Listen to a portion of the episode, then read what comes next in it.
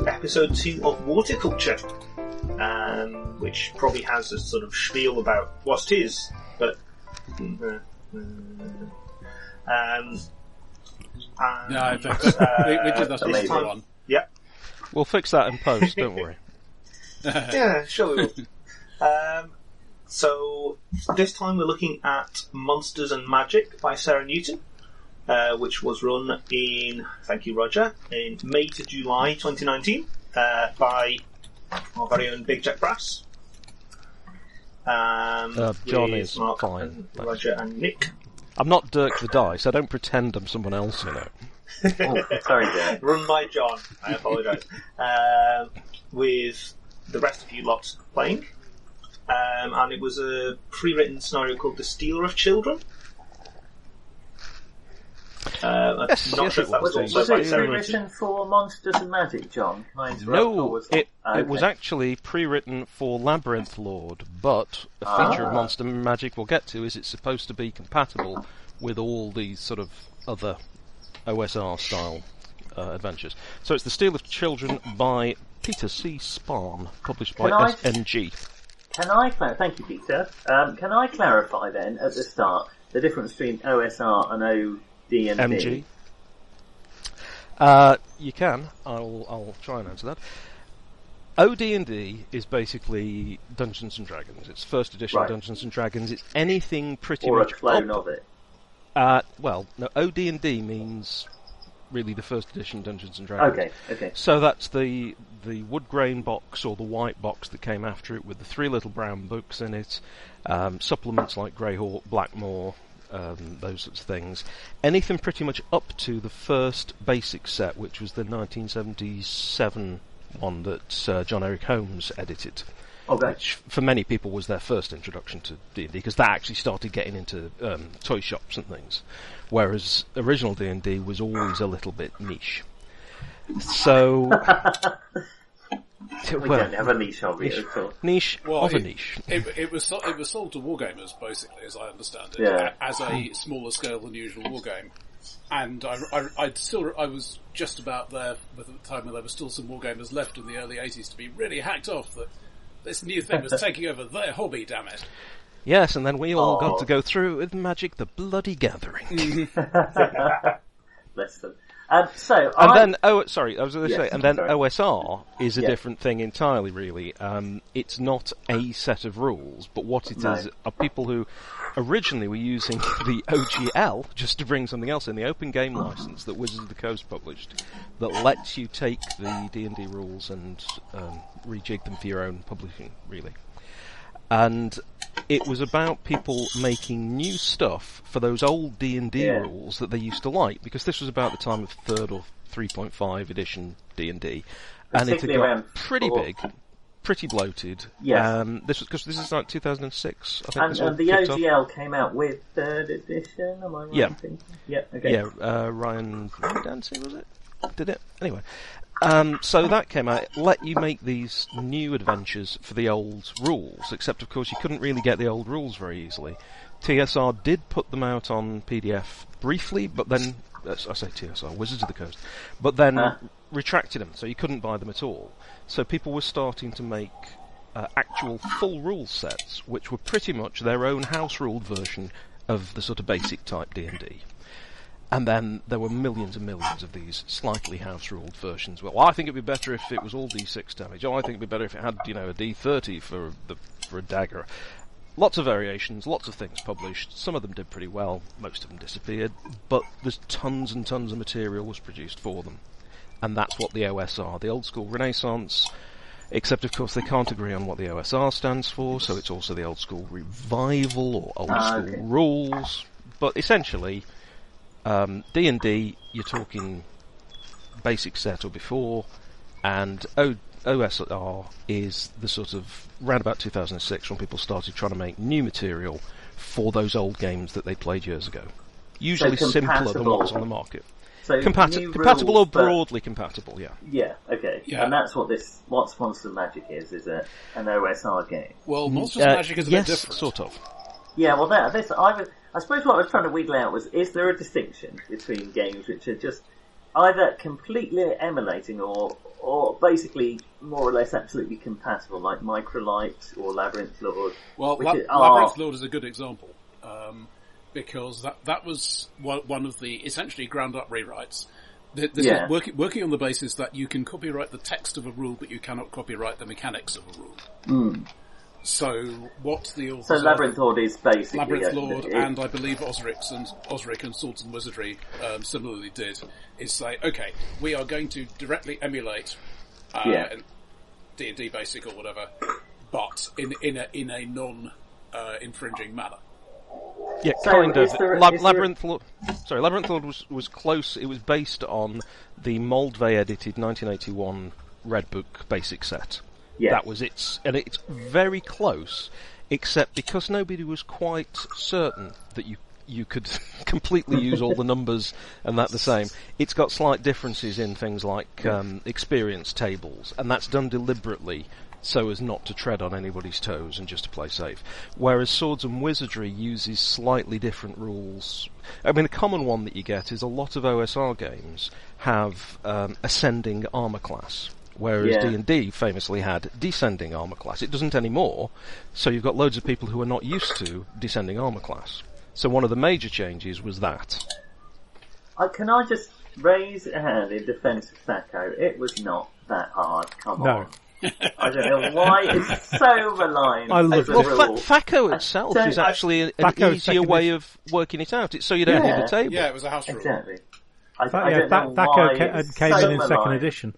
Yeah, I know. Well, I, I may, my if I may interject uh, here, I'm, I'm afraid to say is second. Um, I feel that uh, maybe discussion of T H A C O is going a little bit beyond the initial premise of this episode. okay, okay.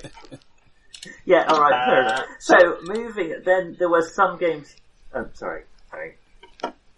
So, like, well, can we just say what Monsters and Magic is then? Is it? It's it's sort well, of that, an yeah, O S R, that but I was thinking might different. be a good. yeah. Um, so well, to bring us around I'm, to, I'm gonna... uh, well, you can call it M and M, but of course then you've got um, mutants masterminds to contend uh, with. My name is. My name is. Yeah. Oh, sorry. So that was the a, as a popular Monsters and Magic Charles the actually has. um, sorry. sorry. Monsters and Magic actually has a bunch of mission statements and statements about what it's trying to do. Um, so I thought maybe we might have a quick look at those. And it has a tagline right on the cover. Hmm. Yeah, should we should we hear those yep. and then we can well, discuss yeah, well, I'll how, just, we, I'll just how well we felt? Chip it. in with the tagline because right on the front, it's Monsters and Magic Fantasy Role Playing Game. Yeah. And underneath that, above the author's name, Sarah Newton, Old School Fantasy, New School Play. So that's okay. a little vague. But that's that's what they're trying to push up front. That's the first thing you see with the book. And then inside, as Shim, I think, is just going to go into, it does actually tell you a few things that supposedly differentiate it from the older games. Yeah, so do you want me to go through that first, or do you want to look at what is it and why did you decide to run it? Entirely up to you. You're running the uh, you're running the thing. We're just talking over you. Excellent. Uh, let's let's have a look at these mission statements then. I don't feel um, we're talking over him. Quiet you.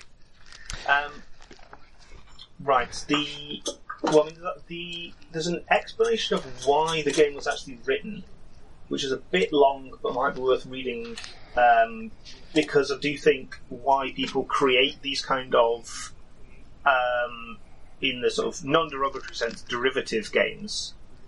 Um, mm-hmm. Is quite an interesting thing. You know, why are they made, and why do people choose to play them? Um, yes. Yeah. Uh, anyone fancy reading that? Uh, I talk too much anyway. So, some, so what's special about it's this game? Or? Basically, yeah, it's basically the forward. The first couple of paragraphs of the forward. Uh, page two. Blimey, I've got a lot of um, crap on my hard drive. I'm still trying to find it. Is that in fantasy or is that in O D and D? Um, no, it's not in O D and D. Do you know, Nick, join me in the... We'll, we'll just do it from our recollection rather than anything okay, else. Good, good. More, more I have actually listened to this one. I've, had, you, I've actually listened to this one. Are you reading this bit out, Roger? Oh, alright then. The idea for this game began at Christmas twenty twelve, during one of my periodic nostalgic rereads of the treasured classic fantasy supplement scenarios and campaign packs which stacked my gaming shelves. I'd been reading through some old-school Renaissance games, trying to find a rule set to scratch that itch. I was looking for something which oozed with classic fantasy atmosphere, was easy to play, yet which extended its playability into areas usually covered by more modern games, personality conflicts, playing with scenic and thematic aspects, exploiting the narrative tropes of classic sword and sorcery adventure. More than anything, I wanted to use the many supplements and scenarios I'd collected over the years to play them again without having to laboriously convert them to this or that rule set. Try as I might, I couldn't find a game to suit. It was a light bulb moment. Why not write one?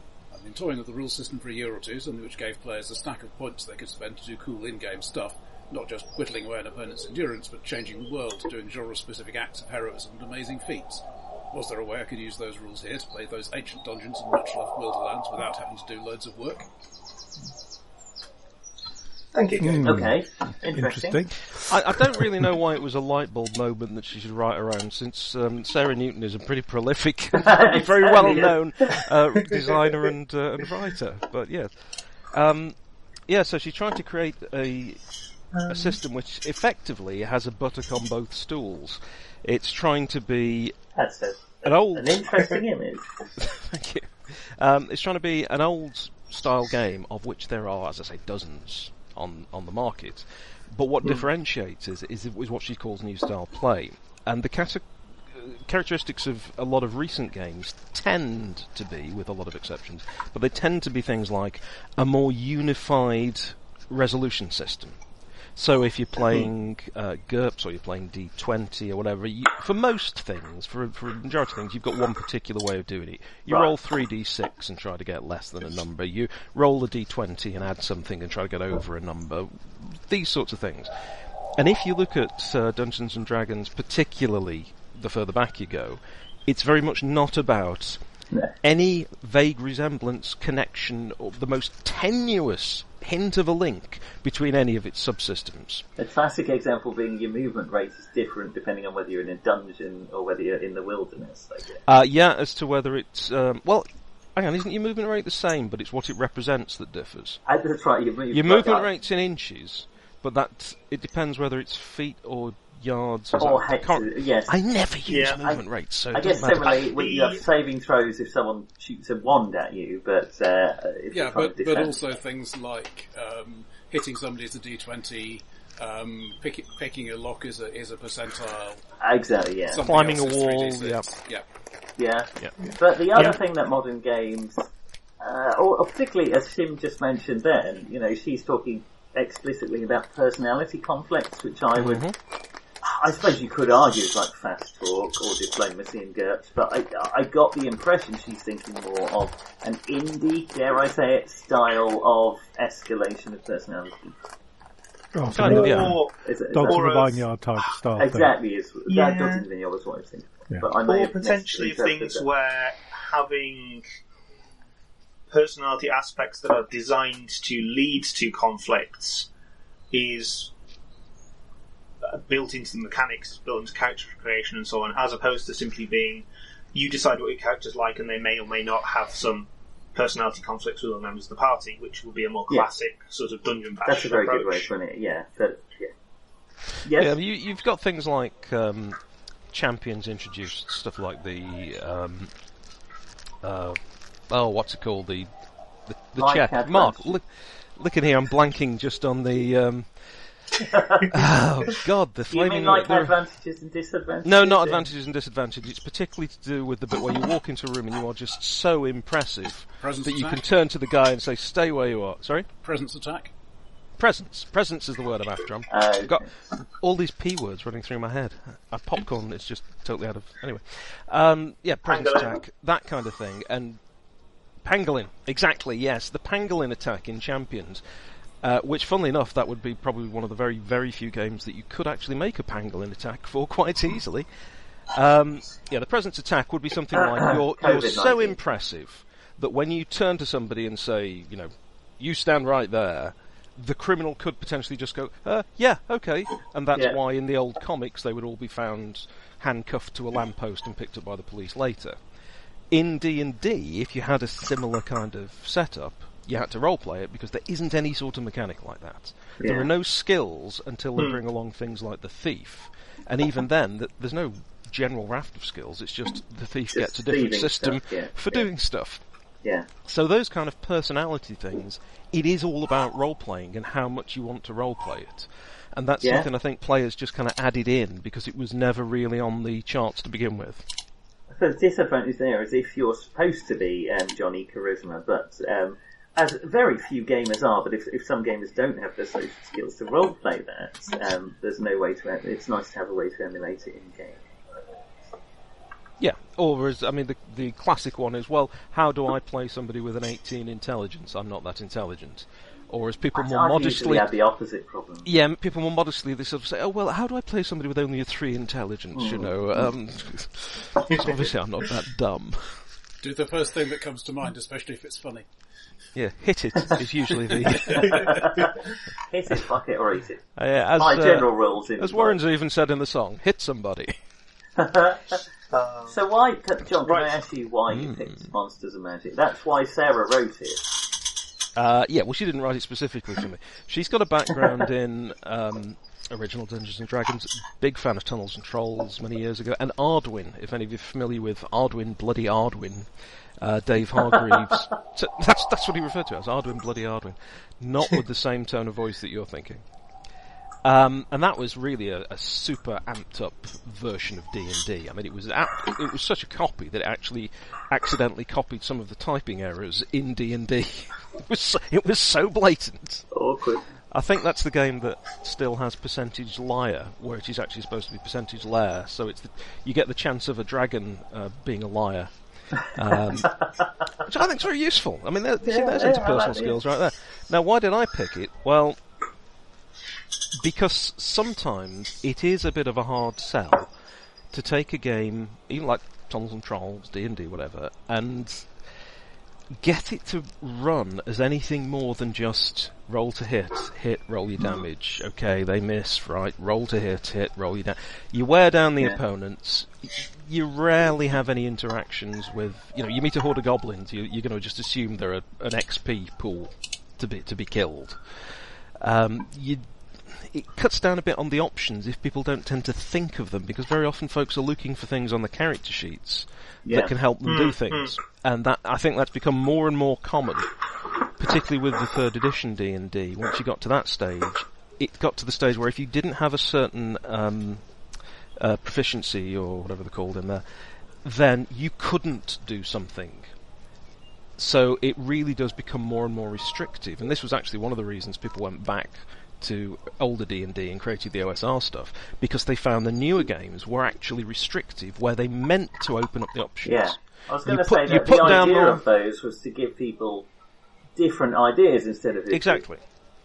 But it's yeah, the sort but... of idea that if you haven't got climbing yeah. as a skill, that means you can't even try to climb. Or, you know, yeah, get locked you, into that. If you that. haven't got the shoot two arrows at once skill, you can't do it and you can't give it a go. Or, yeah, exactly. Yeah. I've been talking recently to some, some people who were involved in the early early days of role-playing, and mm-hmm. one thing they're, they're quite de- definitive on is that Gary was a bad thing, uh, in that Gary Gygax liked to have things codified. Yeah. Mm. That was his ba- basic approach. And mm-hmm. role-playing gaming before that, I mean, the... the um, Oh, Dave Arneson's campaigns, that sort of thing. Yeah, in the Twin T- Cities. Tended to be very freeform, you know. Yeah. We, we we have basic rules for fights, but if you want to do anything else, you you say what you want to do and the G M decides whether it succeeds. Yeah. Uh, and yes, Ga- exactly. And Gary's approach, particularly because he was he was desperately fond of the idea of tournament and competitive role-play, um, was to codify it and say, okay, so yeah, if, if somebody wants to climb a wall, right, we'll put in a wall climbing skill for the thief. If, if, people, yeah. if people want to pick locks, okay, we'll give the thief a lock picking skill. Um, if, if you want to kick down a door, right, well, here's some rules for kicking down a door, and, and so on. I suppose on. Yeah. where we differ as gamers is we've all got a different sweet spot along those two extra uh, between the Gary and the Dave. We've all got a different place where we're happier yeah. to be, which is which is vive la difference and all that. Mm-hmm. And it was it was probably made worse, of course, by the, the lawsuits and the problems that led to Advanced Dungeons and Dragons, yeah. which Gygax was trying to make as separate as possible, because he claimed it was a different game than D and D, yeah. and this was pretty much to cut Dave Arneson out, and then that's been covered, you know, over and over again. But that was one reason why he put in lots of slightly different things. Oh, you've got mm. um, armor class up to ten now, or down to ten. Um, things like that. It, it's very different. It's got a lot more. It's got a hell of a lot of polearms. And it's got loads and loads and loads of rules. Yeah, and that, that, appeals, that, that appeals to a certain sort of person, and is terrific. But it does mean that you then get new arguments building up with people who don't want to play like that. If you leave mm. something out, then you're getting people who really want those rules to be saying, oh no, this is official, you've got to play it like this.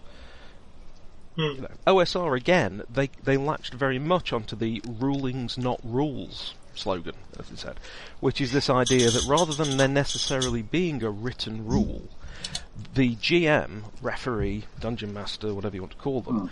makes a sort of informed decision and judgment at the time. Oh, you want to jump that chasm? Well, you don't roll, you jump that chasm skill.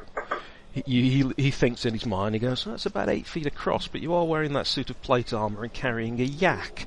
Maybe it's going to be tricky.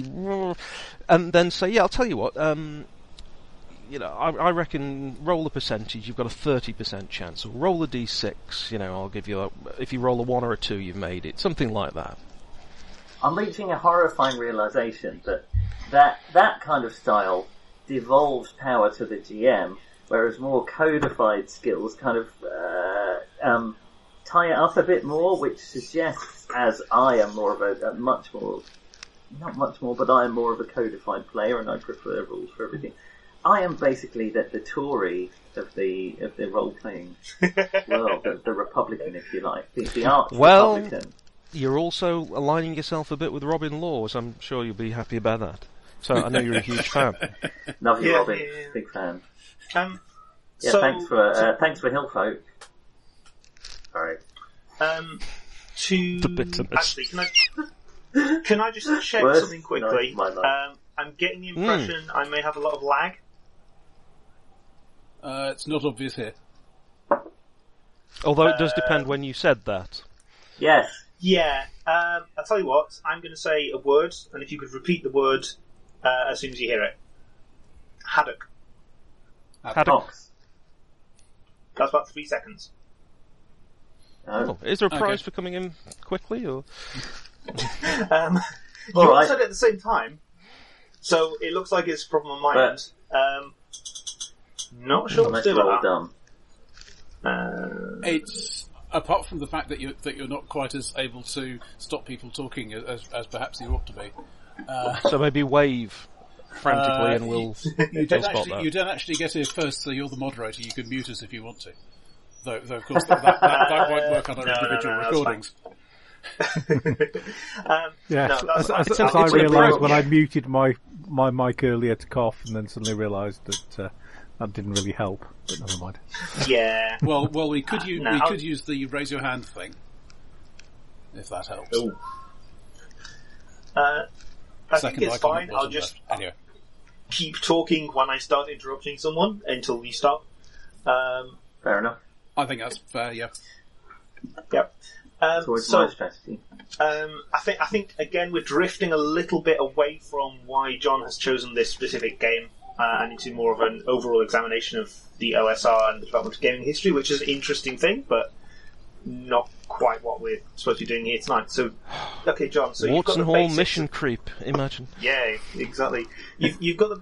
You've given us a basic idea of why you chose why you chose to run this game, but I mean, you mentioned yourself, uh, Tunnels and Trolls. Uh, you're a big fan. Um, yep. There's. You know, things like, obviously, the Black Hack, which will be discussed at another time, but, you know, which uh, which Mark has run.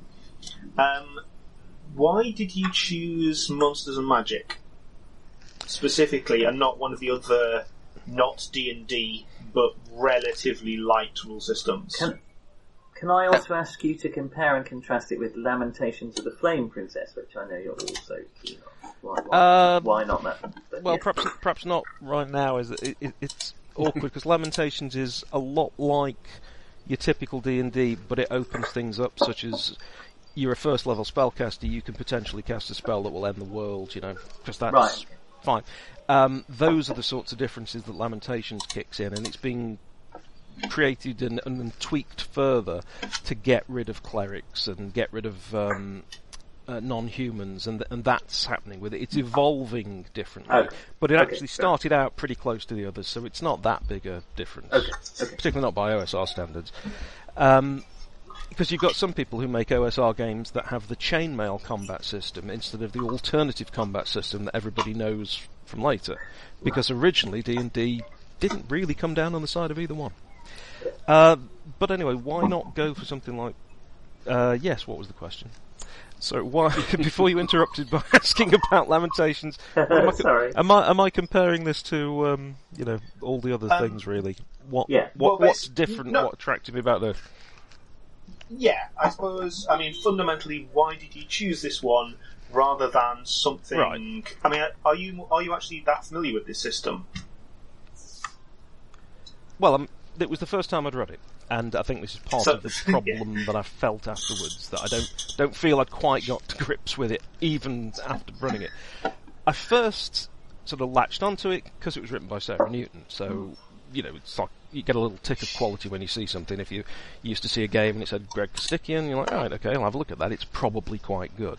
Probably not. Despite this being called Monsters and Magic, which I think is an unfortunately bland, generic, very difficult to Google sort of name. it's, I mean, it's just... I know it's that whole, oh, it's Dungeons and Dragons, Tunnels yeah. and Trolls, Monsters and Mazes, Powers and Barrels, you know, Bottoms and Bunions. I don't know, they're all... Bunnies and Burrow. Exactly, Bunnies and Burrows, that's a good example. Um, I think that just... It, it's got lost in the mix, I think, because of that. But anyway, saw Sarah Newton's name, thought I'll give that a go. Had a read through, was kind of put off by New School Play until I saw what she meant by it. There's another game, uh, a whole range of games, Dragon Age, Fantasy Age, Modern Age, that Green Ronin, or Green Ronin, as they say, put out, which actually do a similar thing.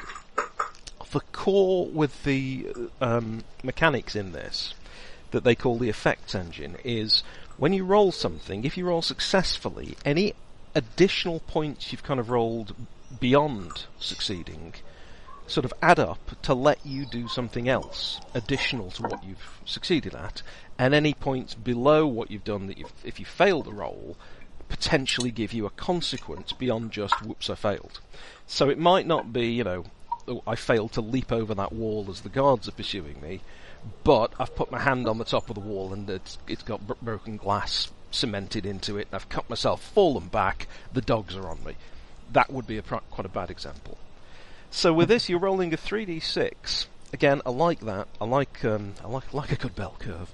Um, I like using d sixes. I think it's a much better really? resolution mechanic. That, yeah, you'd never guess, would you? Champions, Tunnels and Trolls, GURPS, you never, never think. Um, honestly, I don't think a d twenty and uh, adding something to it is that terrific a system, because it's very hard to use it properly to get a really non-swingy result. So you get all sorts of daft outlier results from it, which then people mm. complain about and try to mitigate against. three d six, that appealed to me for a start. So this effects engine, um, just to look at a couple of quick examples, what it's saying is you roll three d six plus your attribute modifier, or a trait bonus, or you roll the attributes, or it's the attribute score plus the trait bonus for a static check, as in you're not rolling, because it's got these two types of checks. You're either doing an action check or you're doing a resistance check, and it extends these to be the skill system, the action system, the combat system. Armor class, in fact, is a static check rather than being a separate system, so it all fits in to the one thing. And then if you've succeeded by extra points, for example, you've made your roll by five, that gives you five effects points, and that's a minus a minor effect, and that will give you then a choice of different things. So, for example, um, you can sheathe or draw your weapon if you want to. So if you've, you say you're going to attack somebody and you rolled so well that you uh, you can use these minor uh, this minor effect thing, you can use that to draw the weapon without losing any time on it. Um, you can mount the hook, mount your horse, for example, right up to something like an extreme effect, which is, say, a plus six bonus on your attack, or whatever it, you happen to be doing. So these points that you're building up and using are kind of like the sort of um, proficiencies and advantages and um, extra powers that people often get in other games. But they're a bit more flexible and a bit more down to um, G M interpretation and player desire, not just being a tick list. And as I say, Fantasy mm. Age and Dragon Age have got a similar sort of thing. And I thought that would give people a lot more involvement as you're going along. You could actually, it also it helps if you want to assist other people in a party, which is something I think D and D doesn't do very well. You can use your effect points to, for example, Um, throw something, uh, throw a log or something at, at uh, a goblin's legs just as he takes a swing at your friend and your friend's desperately on his back foot. You can do all these little extra things that you could just roleplay them, you could just talk them through with a normal D and D game, but here you've got a simple-ish system that generally covers those actions and can be applied to lots of different things. And I like the look of it. Hmm. Hmm. Okay. I'm love. Do you know, that's uh, okay. lovely hearing that, because I never really understood that. What? No, me, me neither. No. And, and here's where I think you, you ran into a problem, partly yeah. of my making. Yes. No, no. I, I don't, don't think it's of your making, John, but I, I would... Yeah. Sorry, Mark, carry on. No, no, I, I'm, I'm sure Nick and I are about to say very, two very similar things. I don't think it had anything to do with you. Um, I don't think it actually had anything to do with your interpretation of the rules. I think that mechanism itself is clunky. Yeah. Right. Okay. It never felt. Uh, uh, it never felt to me like what you described sounds brilliant, and the rules exe- explicitly codified that. For whatever reason, what it felt like, and I, uh, for for a start, I'd just like to say I really enjoyed this adventure. I had a blast playing it, um, but it didn't feel massively different from any other O S R that I have played. It, it really didn't. So you didn't feel that, um, because you're generally getting minor effects, let's be honest, yeah. you know, you, just the way the numbers work. You didn't feel that that was giving you uh, a sense that you'd perhaps pushed the boundaries a bit or had really good fortune. The actual things it gave you, a plus two or whatever, didn't matter? Oh, uh, uh, uh yeah, Shem. Um, so, as the, the token audience member, um... I, my impression listening to it was that the idea was interesting, and I got the same impression on reading it, but that in actual play I felt like everyone was struggling to get used to the bonuses and what you could do with them and how to how to actually do that. And obviously it was your first go running it, so I do think that is a significant part of it. Um, right. But I mean, I think it's... I'd shared, a, uh, shared the reference sheet, yeah. Wait, which does give a... a bit of a look. So I was thinking, right, people will have this in front of yeah. them. But it's sort of... I kind of hit the same problem as the G M doing interesting things with it. Yeah. Maybe it was my mindset. I don't know. I mean, you, you thinking the actual rule just doesn't quite... It, it doesn't have that kind of excitement and engagement that maybe it, so, it seems to have on paper. So for me, it's a very similar... concept in theory anyway to the advantage disadvantage um, rule in Genesys, for example, where you yes, that's that's now that's using yeah. that's using a different set of dice, and you can actually get slightly different things, so you can actually um, do really well on your actual attack but have loads of disadvantage, or you can do badly on your attack but gain yeah. lots of advantage, and so on and so forth. Yeah. There, there are issues there, and we will talk about that when we talk about Genesys. Um, but one thing I thought, I think that Genesys, stroke Star Wars, stroke those bits and pieces. Now, it could just be that I've played those an awful lot more than I've played Monsters and Magic. Mm-hmm. Um, but I think they defined what sort of thing you could do with your advantages, disadvantages, an awful lot more. Yeah. Now, well, there was... In the defence set, there we did. We all had a sort of a sheet where you're like, if you got five points, these are the kind of things you could do. If you got ten points, these are the kind of things you could do, and yeah. so on. So I, I think, but I, Yeah, sorry, carry Mark. But I, I think. Oh, no, I was, I was, all I was going to all I was going to say. I mean, we have that sheet. Yeah. But I'm sure. I mean, okay. So when I look, whenever I was looking at it, I was thinking, well, that doesn't apply. That doesn't yeah. apply. That doesn't apply. That doesn't apply. Okay. Absolutely. Right. I need Absolutely. to do something of a similar level. Uh, okay, and it's now twenty seconds. I'll, twenty seconds of silence. So, so you're you're almost finding it, you know, prohibitive rather than opening up the options for you, which is kind of the thing that yeah. that using these is now, supposed to be. Uh, I, suspe- I, sus- I suspect. If we turned around and said, right, okay, we're not, we're, we're just going to play uh, Monsters and Magic for the next year. At the end of that year, we would be fine with it. We wouldn't have any issues, and so on and so forth. And it would, and and, and, and actually, I don't think it's particularly a bad system. In fact, I think it's in some ways, especially compared to sort of straight in inverted commas um, Dungeons and Dragons, I think it has an awful lot going for it. Um, hmm. And I. But I think there's an awful lot that we didn't use, not because it isn't there in the system, but because we didn't understand how to use the system. And as well, I I would then also take another step, and a, this this one might be a bit more radical. I don't think it actually necessarily suits our style of play.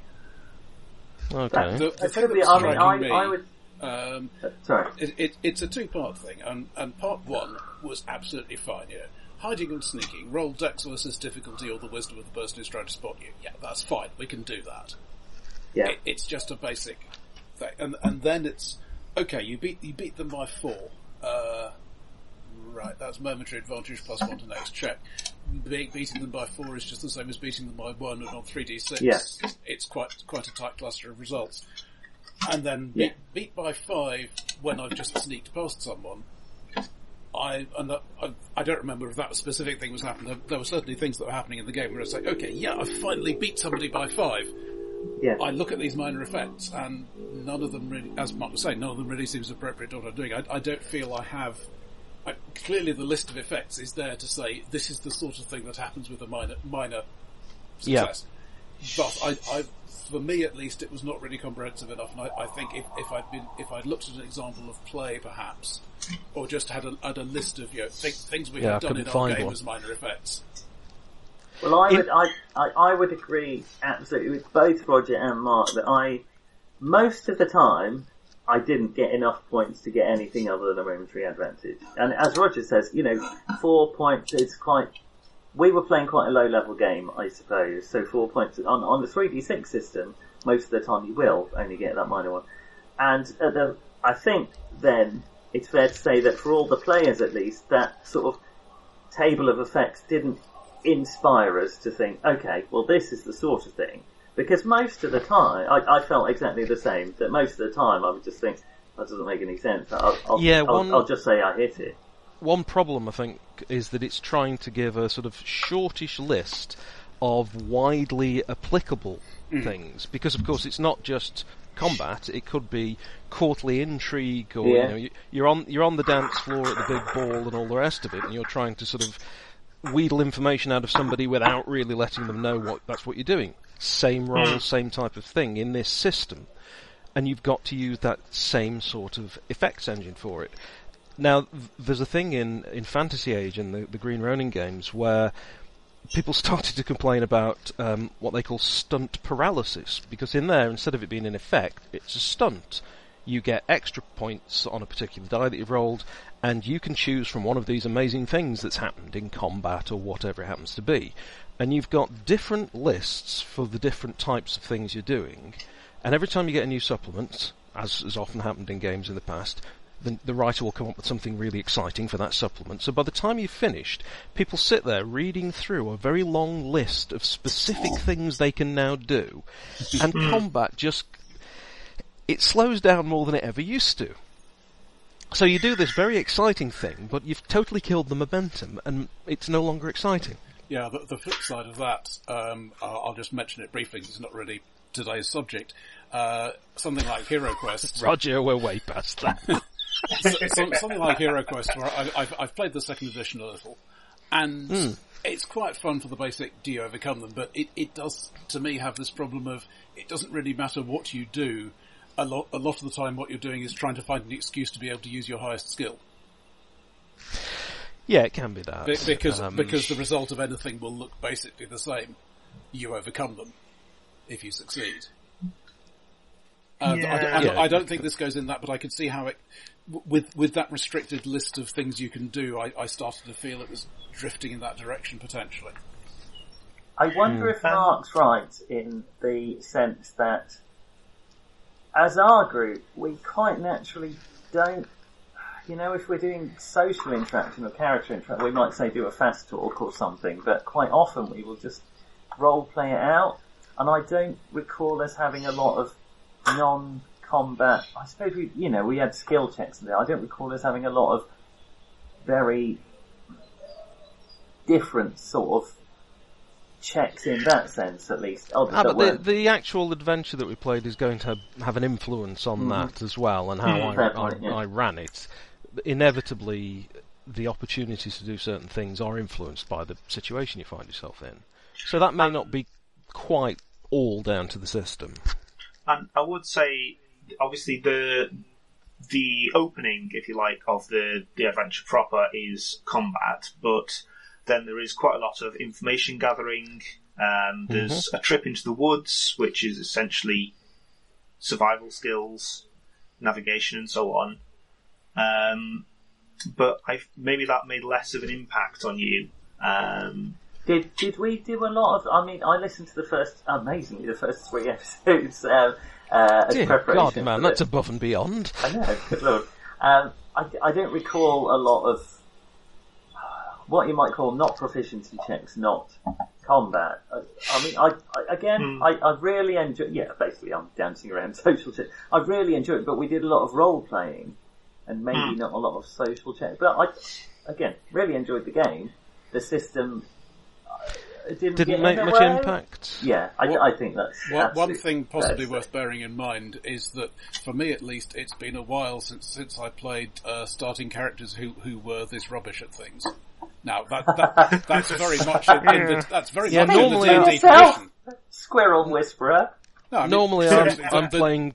The, the, Normally I'm D- playing D- much more that. powerful characters who are this rubbish at things. Well, that's, that's the thing. I mean, c- consider... Considering, for, for example, the Acton Cthulhu group that we just finished... Um, Sorry, I've been told to be quiet. that we just finished the game. I didn't think he could hear me. Um, and, you know, you, th- those guys had quite a lot of skills they were a bit rubbish at and a few things they were quite good at. Uh, yeah, yeah. I, yeah. I think where, I was a whereas... bit more rubbish on balance than good, but yeah. um, we're, we're obviously all power gamers generally. But but I would say these guys, I mean, obviously a different system, but they, they felt as if even minor tasks were something of a challenge to them. And, you know, that's that's fine. That's the same is true of original D and D. Yes, and of course it's, it's trying to be compatible with those old things. Yeah. If, um, presu- while still letting you do things like actually play a character whose strength matters, other than giving you, a, you know, a damage and experience bonus. Yeah. Because in D and D, this, the stats don't matter at all. Mm-hmm. Really, once you've generated your character and worked out what your bonuses are, and O D and D had even fewer bonuses than later versions, um, it doesn't matter how dexterous you are. It doesn't matter what your constitution is, really. Mecha- mechanically, do it doesn't. But again, they're a they're a, a guide to the D M. You know, Conan has got strength eighteen. Hmm. You know, you know. I mean, it, it's and, and Farfa does Dex eighteen. It, it gives you an idea of the character, if nothing yeah. else. But this, the, the idea with this is that it gives you an actual mechanical. Hmm. Um, system that makes those differences matter. So if it really comes down to it, if uh, if I want to say, look, can you really hold your breath for that long to swim all that way under?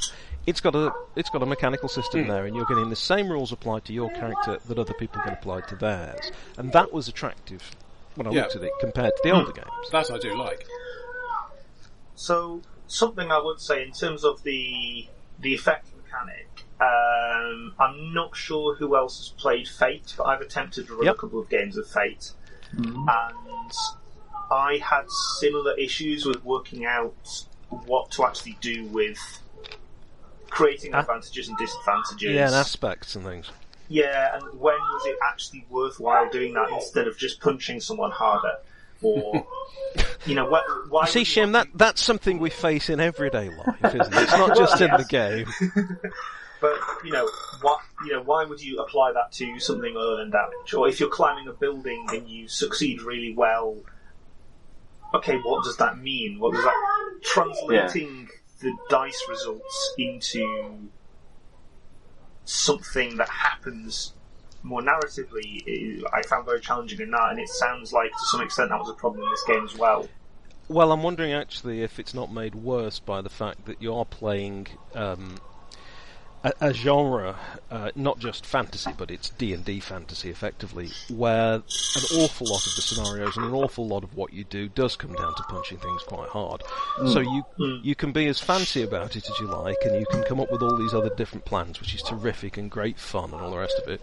But really, when you get down to it, the actual adventures um, may be channeling you in a certain direction that don't let the, the system breathe in those areas.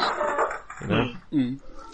I mean, that's maybe Hello. a good question then, John. Is is do you think that this adventure, great fun though it was, and, and, and don't get me wrong, I you know that my half. You can you can criticise you know anything, including no, no. the way I ran it. Don't worry, no, no, I'm not going to be no, upset. No, no, I, no. I had a great. I had no. I had a great time, and more importantly, I had, I, I I played a character who was um yeah would would sit around watching everyone else do the work and say, oh great, we finished then, have we? Um, And actually did that on several occasions. Um, really pushing the system to its limits. Yes, including, including at least one fight. Uh, but uh, that's another story. Uh, but, um, yeah, I mean, do you think that in retrospect this was a good starter adventure for this system? Um, I'm not sure you could have found a different one. But yeah, I could have found loads. Um, I mean, one problem is, of course...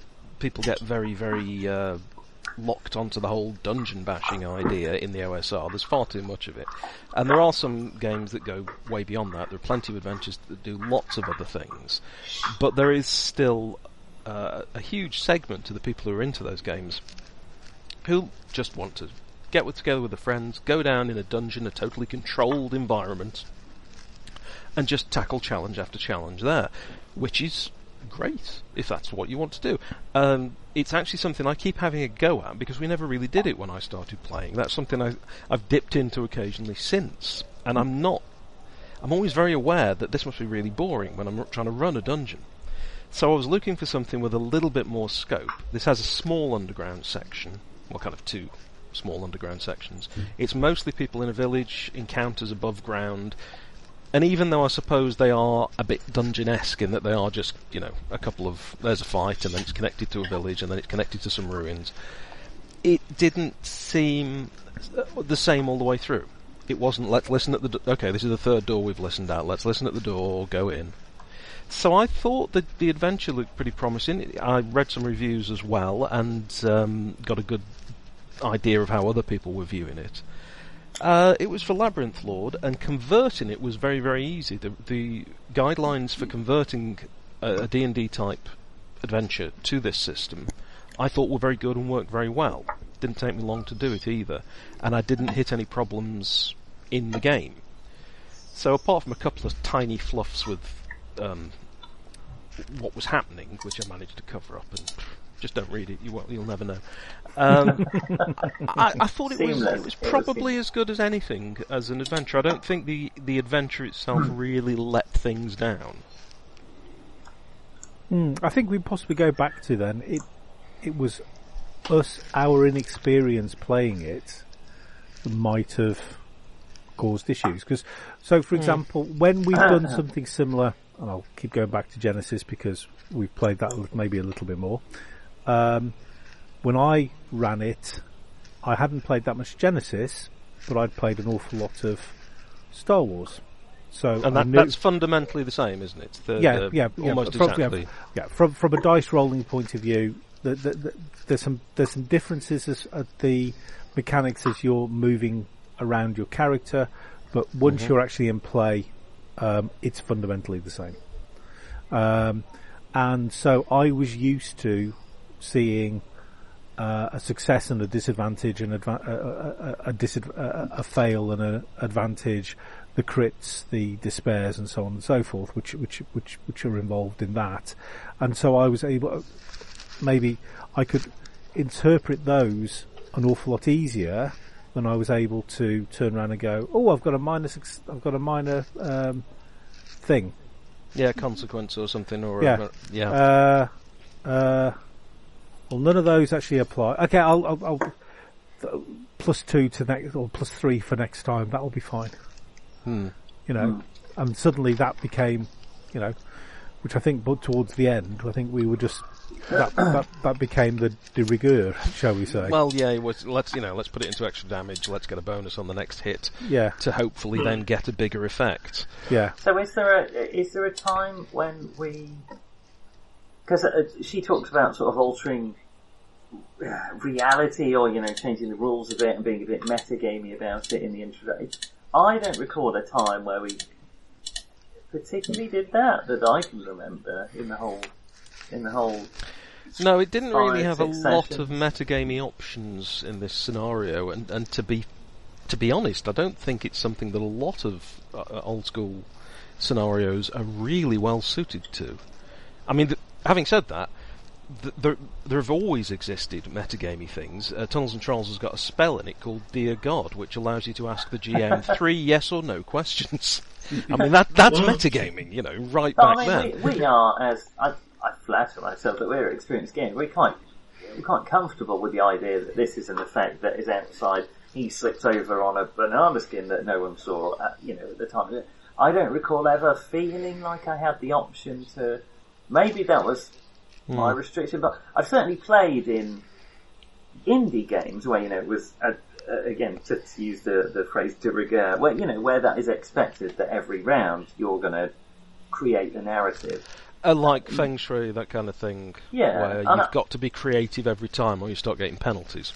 I, I'm not uncomfortable mm. with that, and I can do it. I, ju- I just don't recall. Maybe we were in the wrong mindset with this game, but well, I don't recall I, I have it to ever say, I, I am a bit, feeling like an option. Because uh, the, the way the way I roleplay, and th- th- this is my problem, not, not something for the rest of the group to worry about necessarily, but I my my basic stance is I'm trying to think like the character. Yes. And yeah. I don't I don't want to have to jump out of that and think like the author who is writing the character. Yeah. In other words, I'm quite happy to say I've got these points, I'll spend them on hitting him harder or distracting him with my flashy sword work so he gets dazzled by the sun or something like that. I don't yep. want to say an attractive lady walks past his line of sight and that distracts him. Yeah.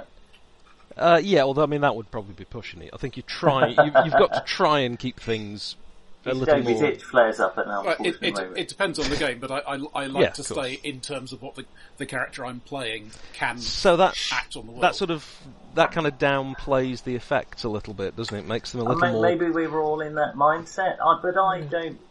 I don't feel like I ever had the option, particularly, to, to even mm. be metagamey.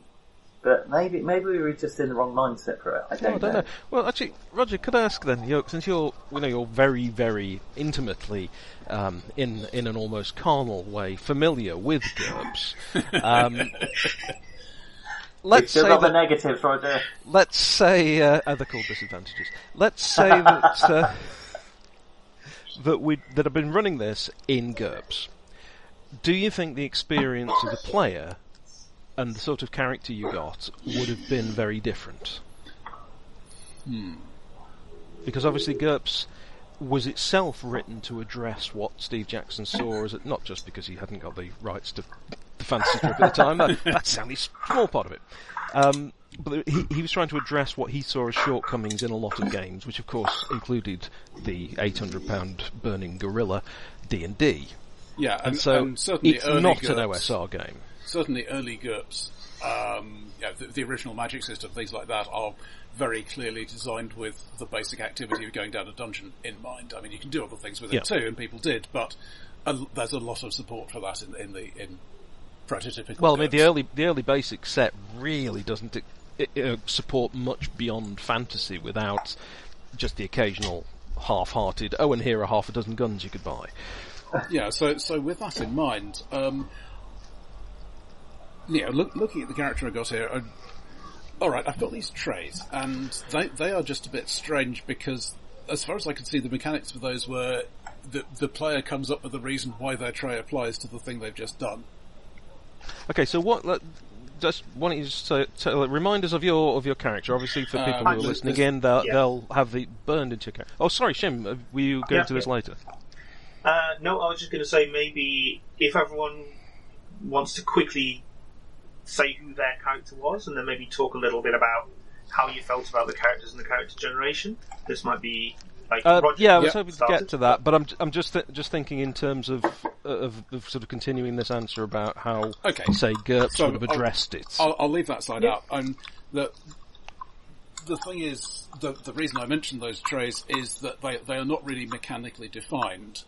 And if this mm-hmm. were a GURPS character, if it's on the character sheet at all, it's because it has some sort of mechanical effect, and is the is the broad outline of the thing. Right. So instead of just saying quick learner, uh, as I have here with no mechanics, so it would be, okay, um, this is a specifically a bonus to when you're trying to learn stuff, and it would have it would have a point cost and all the rest of it, um, or indeed murky past, which which I, I played up for comic effect during the game. Um, in GURPS, that might be a you know, negative reputation criminal or something of that sort. So much more defined, essentially. Yeah. Uh, the, the thing I like about GURPS characters is that even a low-powered one uh, will have a bunch of stuff on the sheet. And when, when as a player, I run out of ideas, I glance down the sheet and that often gives me something to riff off, which is nice. Right. But again, you're under... I mean, okay, so... Again, it might, might be worth mentioning for the record that uh, myself, uh, Roger, um, Nick, we all play and have played a lot of GURPS in the past. Um, with John and Shim, um, Shim, maybe a little less so, but, but still having actively well, I wouldn't, played. I wouldn't say less. I, I bought Man to Man before GURPS was a thing. I've, yeah. I've been playing GURPS for a while. Well, yeah, but um, but but whereas I, I mean there was there was a long time for me, so so so so for me there was a long time where um, if I was ever running anything or doing anything, I'd design it up in GURPS and then translate. Hmm. Um, and I still kind of I suppose it, it, it's still probably my go-to system for if I'm trying to think of something new. Um, I'll think of it in GURPS terms and then think, is okay, so that that's it. Is there a better system I could potentially do this in? So, um, yeah, so so so, so I think I, I think going to your question for Roger, for me, I think I would have played it, the character differently. I don't think, in some ways, we would have. I, and I'm sure probably Roger would agree. I would have lost quite a lot of the flair about the character, though. Maybe. I think I, I think there was um, there were some things that um, I was kind of steering my character around a bits and pieces. Some of which were to do with the um, uh, character sheet. Some of which were just to be uh, an annoyance. Uh, but um, um, that, uh, especially for Nick, uh, that. Uh, It, it kind of it kind of gelled with the character, and suddenly you kind of got, got a nice feel for the character, and I, and I think that was a massive strength. That that was our first time of playing, but it felt like I'd played that character for a while. So was that almost like um, blank spaces on a map, where GURPS would have had everything filled in a little more rigidly? Yeah, I think that would be fair. You you were yes. looking at the character and saying, well, actually.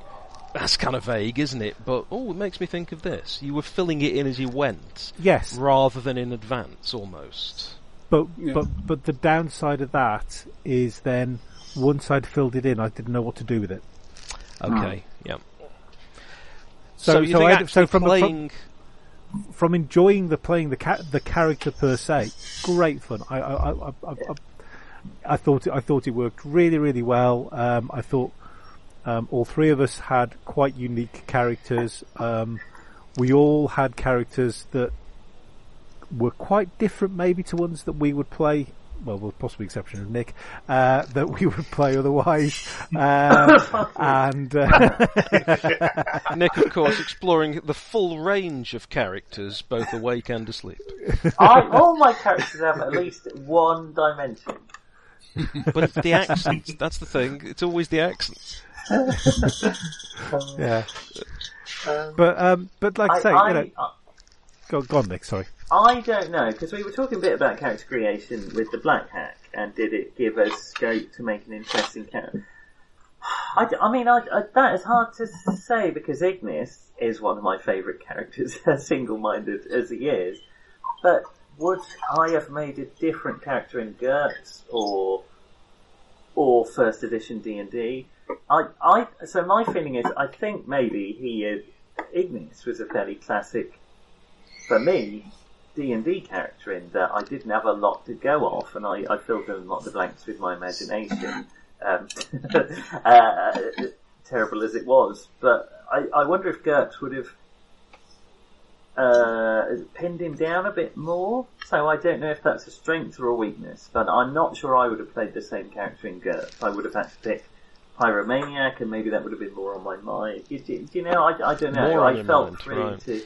freer to improvise, because I didn't have, this is your thing that you have to do, and these are your things that... So maybe... But it, in terms of interacting with the actual scenario, if you were playing something like original D and D, or yeah. GURPS, or RuneQuest, or this, do you think you'd have had a different experience with all of those, or do you think it's just a case that maybe this one would have been kind of the same as D and D, or... It, it didn't quite reach the level of skill differentiation that RuneQuest has. It didn't have the all the characteristic def, definition that GURPS gives you. I, th- you know? I think for me, answering that question, it felt I had a character sheet which looked like a very, to me at least, D and D character. I suppose the yeah. difference is I was a wizard, so I didn't have one magic missile, and then I'm, I'm down to my staff or my dagger. Which is, but uh, that is, you know, Monster Magic is not the only uh, O S R that uh, addresses that issue.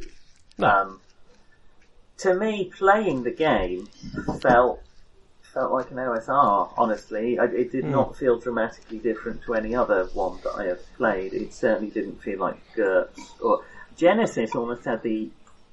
Oh, again, I don't want to uh, gazump our Genesys uh, thing, but uh, Genesys almost has the opposite problem in that you have kind of a plethora of options with every role, and it's trying to figure out how is this a...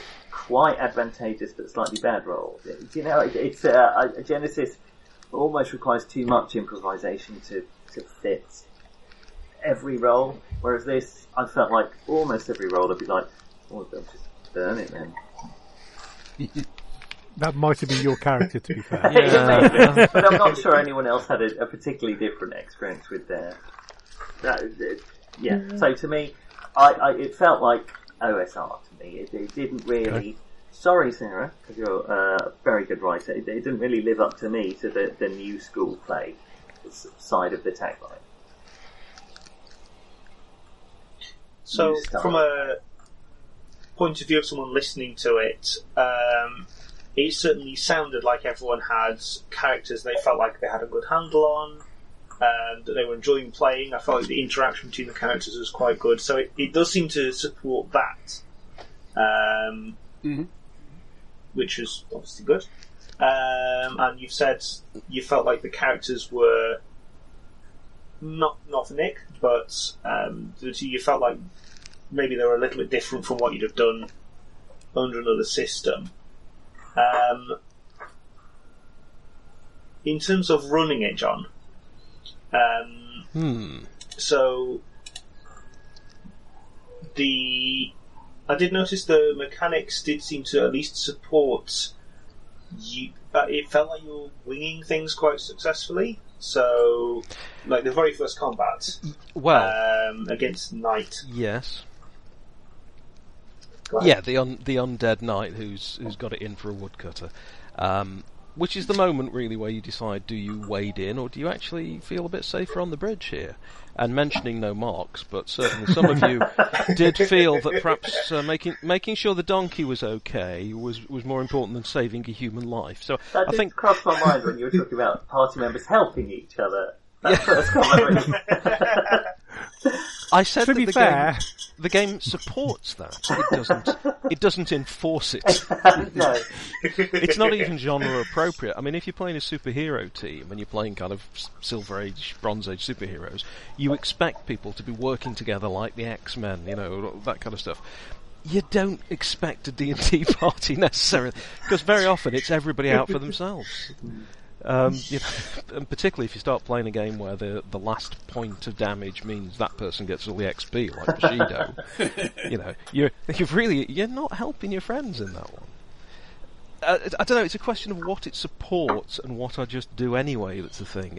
I'm not great at remembering game mechanics on the fly. I'm really not. One of the reasons I keep playing Tunnels and Trolls is because I can mostly remember it, and I I do improvise. All the time, not not necessarily uh, always successfully, but I try to be uh, even-handed and to come up with something plausible and to take note of what people are saying. But that's the sort of the conversational style, and then I've got to weave the mechanics mm. into it. And with a game like, say, uh, RuneQuest, as it gets onto like third edition or uh, as things have developed now, that's quite a structured game, and particularly in combat, has quite a lot of structure. And that's not a natural fit for me. I want to use some of these things, but I keep coming down to, we could kind of talk through that bit, couldn't we? You know. And I mm. was looking at this perhaps as a game that would have options to to supply a little bit extra without it being obvious that it was just me making it up. That you'd have a bit more influence playing it, because you would be generating some of these effects and choosing what these effects were, as well as me. Because you can affect your opponents, and you can also affect other characters on the party, so it gives you that. Um, yes, it's mechanical, but uh, you could just choose to, to say, "Oh, I do this anyway" in any game. But it does give you an actual defined effect that you can perhaps feel a bit more part of. Uh, I don't necessarily think it actually supports improvising any more than a, a normal traditional game. I mean, obviously, some indie games are very much focused on that, but that's a different thing. Hmm. I yeah, think... I mean... Sorry, go ahead, Mark. No, no, no, no. Go on, go on. Sure. Well, I was just going to say, um, so I, I did. A, I, I had a quick run through the first combat and just made notes. So in the first hmm. combat, that included straight up attacking, um, Mark's character trying to manoeuvre for a backstab, and some back and forth about how feasible that was, what can... how to set it up. Can I, can I just add um, the word eventually to that? It, I turned up. Is a long-term I process. Turned, I, I, I, I, can I just point out, I turned out... Let's, let's I, not argue about who didn't bother to stab who. I, I, I, I turned up, and in no at no point did I charge you guys for my services, so I think I'm, I'm, I'm, I'm feeling quite relaxed at that. It's just lulling him into a false sense of security by doing absolutely nothing for the first five minutes. Um, we have Roger's character defending Nick's character, uh, and you quickly repurposed a rule for that. You repurposed the defensive stance rule yeah. uh, to allow that. We have grappling, legendarily oh, that's uh, annoying rules. Which I've never uh, known why people find that annoying, but then I never ran third edition D and D. But I remember third actually, if I, if I if I suggested when I used to play third edition D and D, which I must admit I didn't enjoy ever, um, but I did play it a few times. And whenever you'd suggest, right, well I'll tackle him, I'll grab it, the G M would, would sort of come up with reasons why that wasn't going to work. Um, you know, oh, his backpack's too big, you'll never get your arms around. oh, he's, what? He's, he's made of gas, I'm afraid. I mean, in this it seems like most other ga- like most other games I've played. In this, it seemed perfectly like every other attack. Hmm. Yeah. Um, Do you remember yeah, when we talked about body parts? Even. Go ahead. Oh yes. Yeah. Well, I was going to say about gra- very, very quickly about grappling. Just say, do you remember when you were talking about rule systems that seemed to have nothing to do with the rest of it, rest of it at all? That's third edition grappling. Uh, yeah, yeah, yeah, it's the impression I got. Sorry, Tim, go on. That was a very good, because you're right on all aspects. I suppose we haven't thought of it like that. Did we do any more exciting things? Um, attacking a target while another character is in the way uh, was one of the things Roger was doing. Um, and again, you had, oh, well, we'll do this, but then if you fail by this much, that that was an application of a minor effect. It was if you fail by this much, okay, you're going to risk stabbing Nick's character. Um... So you were yeah. getting Although those I would in. have to say that that's yeah. actually... That's no different than in, in, in say, D and D. I would have just sort of made that up on the spot. Yeah. So, yeah. I don't know. That's interesting, no, well, that's though, it. to it's... me, and, and again, yeah. that is a lot more kind of improv than... And, and again, I listened to them and I agree, and that, that was all fairly seamless. But, as John says, would that have been dramatically different in... Did it need the system to do that, or are we just... dare I say, experienced enough role players to... Um... I think that's... I think... Yeah, I, I, I... Okay, this is going to sound a bit controversial. I think if we were a less Ooh. experienced group, I think it's a great system. I think... As you, th- an... you think perhaps we'd be more open to what it's doing because we haven't got ingrained... Yeah, we, we have a way of doing rules. things, that's what we do. Yeah. Yeah, yeah. okay. That, that's and... probably fair. And, and and and we're good at talking around. We're good at basically taking something like, okay, let's take this probably. The, the hacks are, let's put those to to, to one side. Um, but let's take, say, Forgotten Futures, which is a very very simple system, and we go back to it time after time after time, partly because it's a simple system, but partly because we actually enjoy role playing in that in that partic- in those particular world environments. Yeah. yeah. yeah. And the role-playing side of it isn't interfered with by the rules. That's essentially... This is yeah. where indie games yeah. sort of come into the thing, where this has got a foot tentatively in the indie world, but I don't think most indie gamers would say this counted as an indie game, because although it gives you those supporting mechanical effects... It's not focused on certain things in the way that indie games tend to be. Mm. And the big question with indie games compared to traditional is usually you'll hear traditional gamers often say things like, this is a terrific system because the rules just get out of the way. Mm. And an indie game will tend to say that in that case there's no point having those rules. What you want are rules that are right there and are actively supporting exactly what you are doing. And very often which channel you to do certain things. Right. And in mm-hmm. fact, I seem to have, we've had that conversation verbatim, yeah. John. I do yeah. seem to remember. Yeah. yeah. Well, it's, so, it's, it's, actually, that was a bit of a revelation to me, what Shim said about all those different, because they didn't, it, the rules did not get in the way. And to, to me, I think to most of us, that's what we're looking for. So long as we're all like, yeah, we agree. And we all, maybe that's the thing, we all trust each other as, as G Ms to some extent. We're not going to, you know, if John makes a judgment, we're not going to be like, fuck off, that's wrong. Let's look at the rule book. You yeah. know, I, I'd say maybe it's more that we've experienced the role playing as a group as well. Mm. I sp- yeah, I suppose that's the thing. We're a group that like playing with each other, and it's... Edit that oh. out if you would. Sorry, Roger, please. and, and more importantly, trust each other. Um, so, yeah, so... so we're yeah. the B D S M of role players, I think. Yeah. Fabulous. Yeah, it, it, th- this then brings it round to me to whether actually this game, uh, it, whether I'm getting the most out of it and whether you were getting the most out of it as players, or we were ending up just using it as D and D with a slightly better resolution mechanic.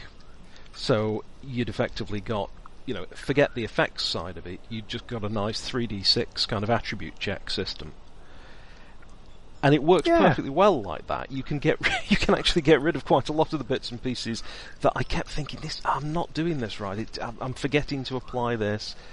And I'm just wondering if the bits we're liking about it are, yeah, it's like a slightly more refined old D and D game, rather than this new school play, which I think perhaps Sarah uses, I would imagine, far more and gets more out of. Uh, I think the effects would come in more once we got to sort of, say, third or fourth level and started to get enough mm-hmm. bonuses that we were getting into the five or more points a significant part of the time. Yes, yes, that's uh, probably as it, as it was, it felt like a thing that was quite rare. And, you know, not that amazing when it happened. Obviously, it's not meant to be that amazing. But that's it, isn't it? It's quite, at this level, it was quite rare, and therefore very exciting, except it wasn't. Yeah, and that was the, the fact think that, that it's rare ought to make it better. oh, I've you know I've rolled, I've rolled a, I've rolled, beaten it by five, and it's a bit shit, really. Yeah, okay, so that's not great. It's interesting okay. because obviously lots well, of games sure do have do now. some kind of some kind of critical mechanic. Uh, you know, yeah. critical hits in D and D. Uh, you've got rolling your eighteens or your threes in GURPS. Um, you've got um, Call of Cthulhu. You've got you know rolling zero one on your score of seventy or whatever it is. Yeah, or and zero zero usually, more likely. Well, yes, but you know usually D Ms or game masters who have a reasonable amount of experience are able to come up with something appropriate that happens in those, even if it's not just straight up you do a bit more damage. Yeah. Um, so, I mean, do you feel like the fact that it had this explicit mechanic was trying to tell you to do certain types of things, was that in fact distracting you from your normal uh, improvised creativity that you would apply to that sort of thing? For for me personally, um, yeah. you know, it probably was, because I suppose I'm thinking more about, well, is this appropriate according to the rules, rather than how does this feel in the game? And that's largely, I think, going to be down to I think John may have lack frozen. Of play and familiarity. Yeah. I, I thought it was me. I think okay. inevitably. yeah, uh, J- John's dropped is out. Is there any crucial moment? Okay, so, so, so, so oh, while he sorry, because it didn't back, appear to drop out here. Um, Am I here? So, um, one thing I would say Hello. is one thing I can think. It's the only one I can. It's the only game I can think of where it kind of has everything apart from a critical system, uh, everything up to the critical system, and then it doesn't have the critical system. Hmm. And I think it. Yeah. I think actually, yeah. I think you've actually hit quite a, an important nail on the head there, Shim. Great, I've rolled this fantastic roll. It doesn't actually give me anything. So, John, you froze completely for a... Uh, it's interesting because nothing froze at this end, uh, and obviously my audio will be recorded yeah. anyway, so, so I don't know which bit you mi- I don't know which bit you missed, so if you could tell me what you didn't hear, then I'll fill that back in.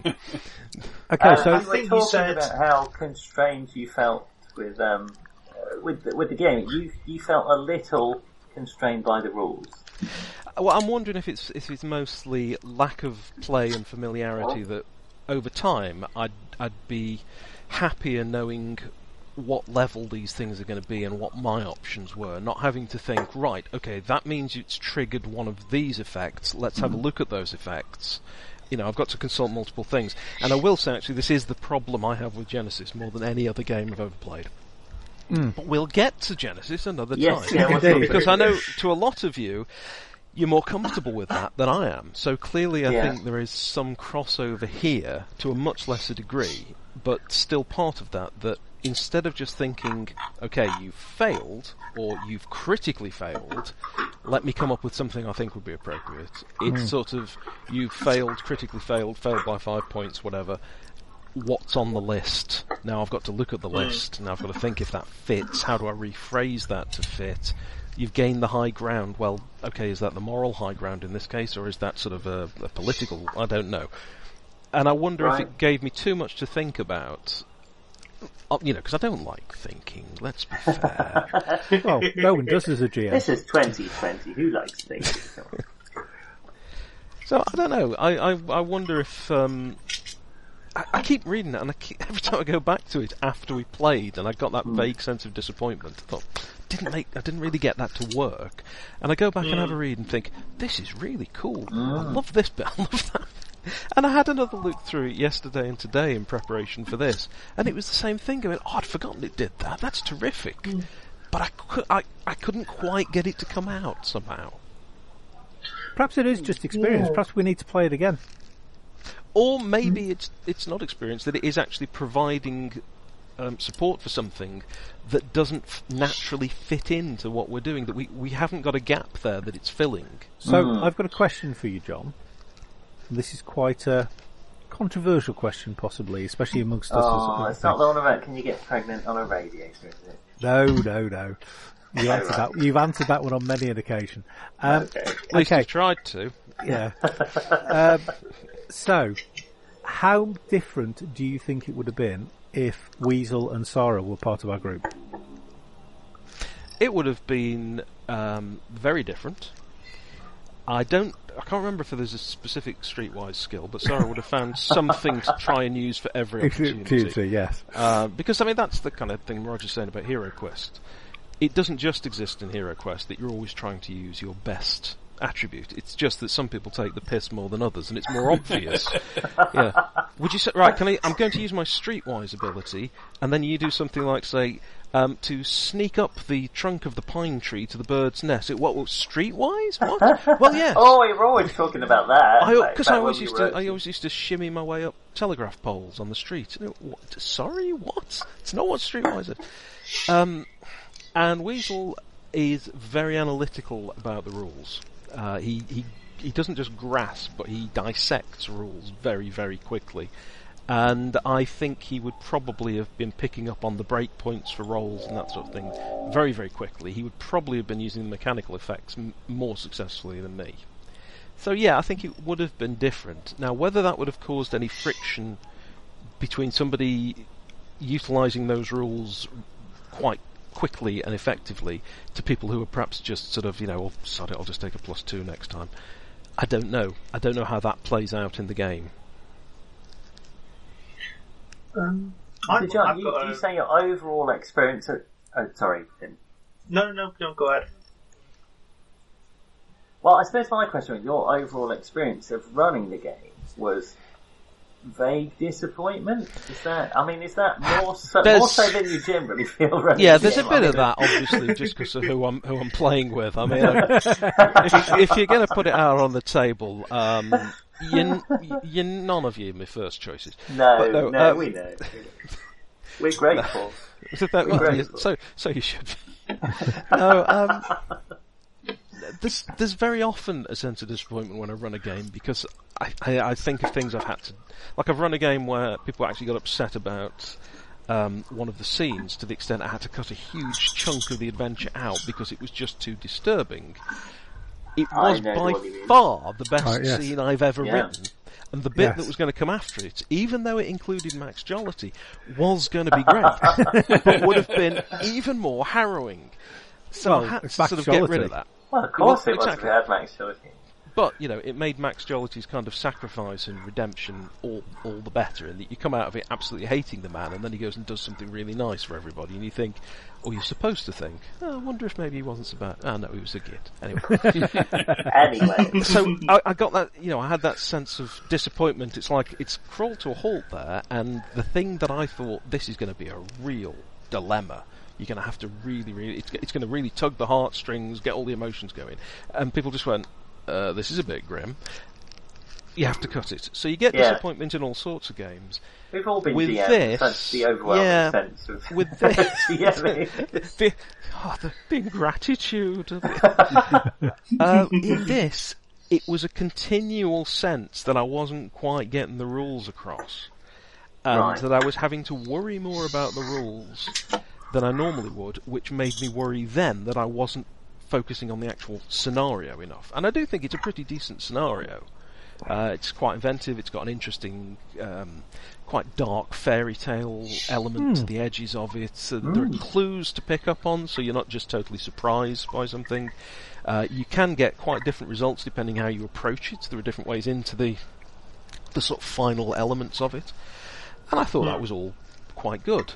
But I just, um, I'd suddenly find myself thinking, have I totally forgotten something vital because I've been worrying about the rules? And they're not complicated mm. rules, that's the annoying part. Well, how did, how did we enjoy it as players? Did the system get in the way, or...? I, en- I enjoyed it, but I don't think it was, it was because or despite of the system. I, I felt I was still learning the system by the final session. Yeah. Uh, yeah, me too. And yeah, I, I greatly enjoyed it, but I... I don't know how much the system had to do with it. Uh, it was a really okay. fun game. The, the, the, the combat rolls really did my head in. I mean, I can see why it's labelled damage on the sheet, because you could be able to convert, other, you know, for example, Labyrinth Lord Adventures to it, and they have a damage stat yeah. for a monster. But the idea that damage is something you add to your attack roll, not the amount of damage you do. Yeah. Oh, that's right. I'd forgotten that was a slightly... Did, did I don't know. Me. Are we well, just grognards in that sense, or was that an elegant? I mean, I'm just going to raise well, that the... um, Tunnels and Trolls also has, for example, weapon damage is added to your attack roll. I, I yeah, thought weapon I damage thought, is your attack roll. Yeah, yeah, I, yeah. My feeling was that the rule summary really didn't make this clear. Um, it's mm. otherwise quite a good rule summary, but that particular thing threw, threw me for longer than it probably should have. Yeah. I suppose as yeah, a wizard, that, that, that didn't hit me so hard, so I, I don't recall that much, but yeah. yeah but it was it. definitely an oddity, wasn't it? Yeah. It was something we, I remember having to keep checking that that was I was doing the right thing as was well. It a pro- I don't want to say, was this a problem? Because I, overall, I, again, I've said it a few times, but I really it, enjoyed on. the game. You, um, you're now but, focusing on it, you're making a big deal out of it, but go on. Now, now it's the awkward uh, fart in the fart in the, in the lip. Um, but... Um, was one of the problems of the game. Now, now I've just multiplied. The now problems. there are many, many problems. now there are many pro- was it that it was too close to an old school game, but not quite there? Was that was that an issue, or I, I'm just wondering why we didn't quite deal well, with was it? it? Was it an issue for you? You br- you brought that question up very visibly. Let's stick you on the skewer. Go on then, you bastard. What was wrong with? um, I'm not sure. What, well, for me. I'm not sure what I got out of it that I wouldn't have got out. I mean, I got more spells out of it, being speaking very mechanically as a wizard, but um, mm. I, I didn't feel like I got a great deal more out of it than we would have got mm. out of MicroLite, for instance, yeah. which which I G M'd, um, or Labyrinth Lord, which have I G M'd? I think I have, um, but it, oh, it it didn't feel sufficiently different. I, I didn't feel like we were really grappling with new school play. I'm not. I'm not saying that's a bad thing, but it, I, I it didn't really hmm. stick out in that sense to me. So, so, but my experience as a player was I had a great time, mm. honestly. Yeah. So, um, so, so for, I'll, I'll give you an example for me. Um, I realised probably halfway through that first combat, my character couldn't actually do anything in combat. I, or rather, that's not fair. I could do wait. effects. But, you, but I'd never be able to say you weren't in combat until well after halfway through that first combat. Yes, exactly. I'm not bitter about it. Yes, indeed, but, indeed. Yes. I mean, that was a quick realisation for someone who'd never been in combat. Yeah. Well, no, I, I, I then went to try and backstab, and then suddenly realised I was actually going to do no damage. So at which point, all I was doing all the way through all the combats and bits and pieces was trying to enhance basically either yourself or Roger. But that was a very old school problem in that that was an undead creature. No, no, I couldn't. I, no, my character can't do couldn't couldn't do damage. He had strength. Oh, okay. He had a fantastic dex, so he could. So, so but he had did strength off. Because I had a, a thing I had a that tiny, meant tiny, I, did, tiny... I used my brain to attack. Well, yes, my brain could... missed. Throw yours. yeah, so I so I could use my dex to attack. But your damage was still then based on your weapon or whatever in bits and pieces, and nothing happened. But that could happen in basic D and D. Yeah. I mean, if you're playing, you know, halfling with a with a dagger, and you haven't got any particular bonuses or anything like that, you'll very often find yourself not able to really participate in a combat, except when you're except low that, level. Except that you could backstab, and backstab was depending what what class you were. Yeah. Yeah. So let's. I mean, but but yeah. but I mean, I was playing a. a professional scout. Um, so, um,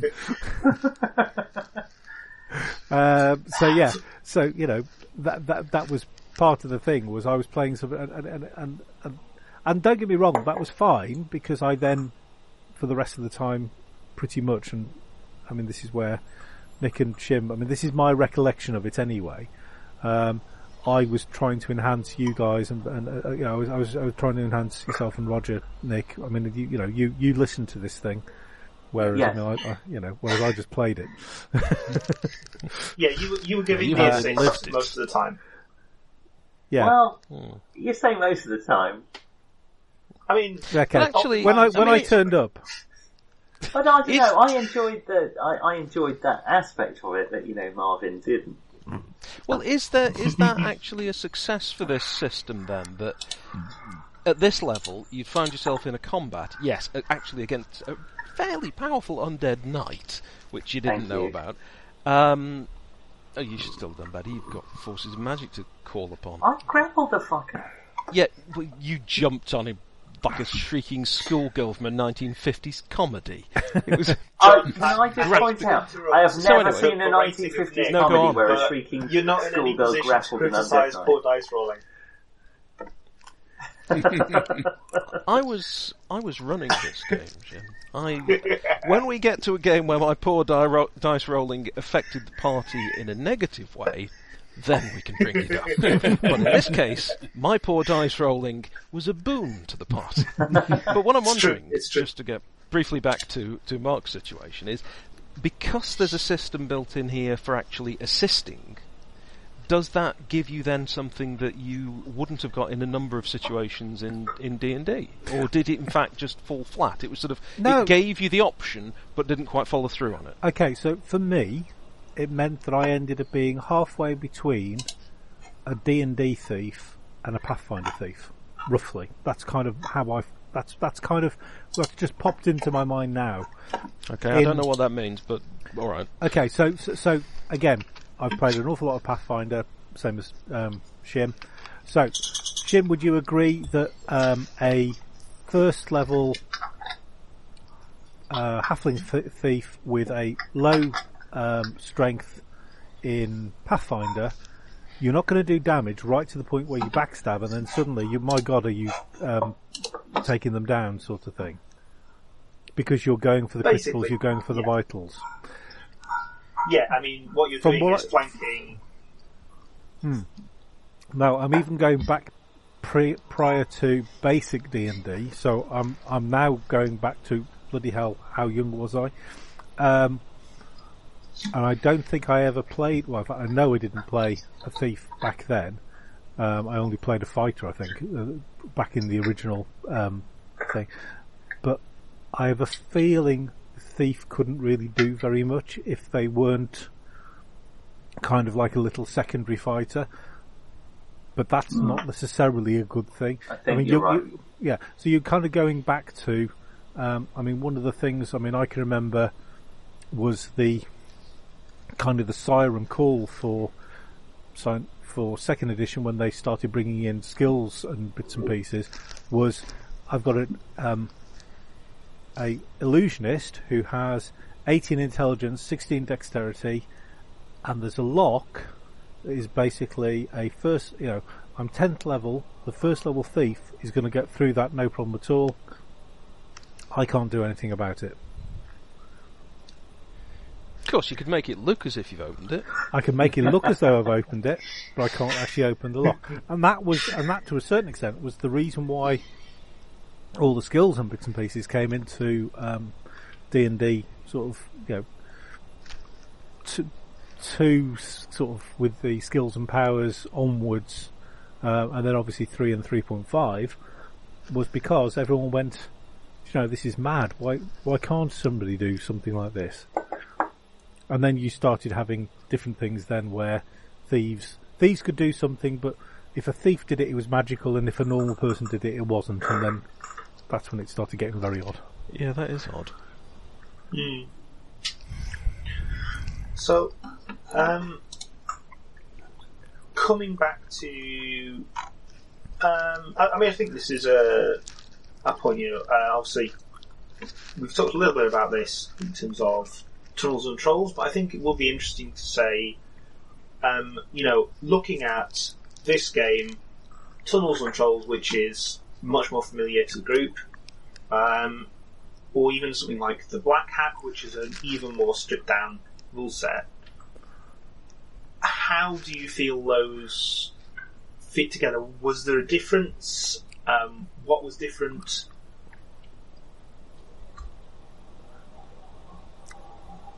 Okay, ah. so I, I mean, one thing I would say, the more we're talking about it, the more I'm thinking about it. I wouldn't mind giving it another try. Mm. Seconded, seconded. I, I, yeah, yeah. I would agree. I, I'm, I'm, I think some of my issues weren't necessarily issues with the system per se. I think they were more my perceptions of what the system was going to do. Perhaps so. I think that is largely down to the G M and that. You know, we, we all well.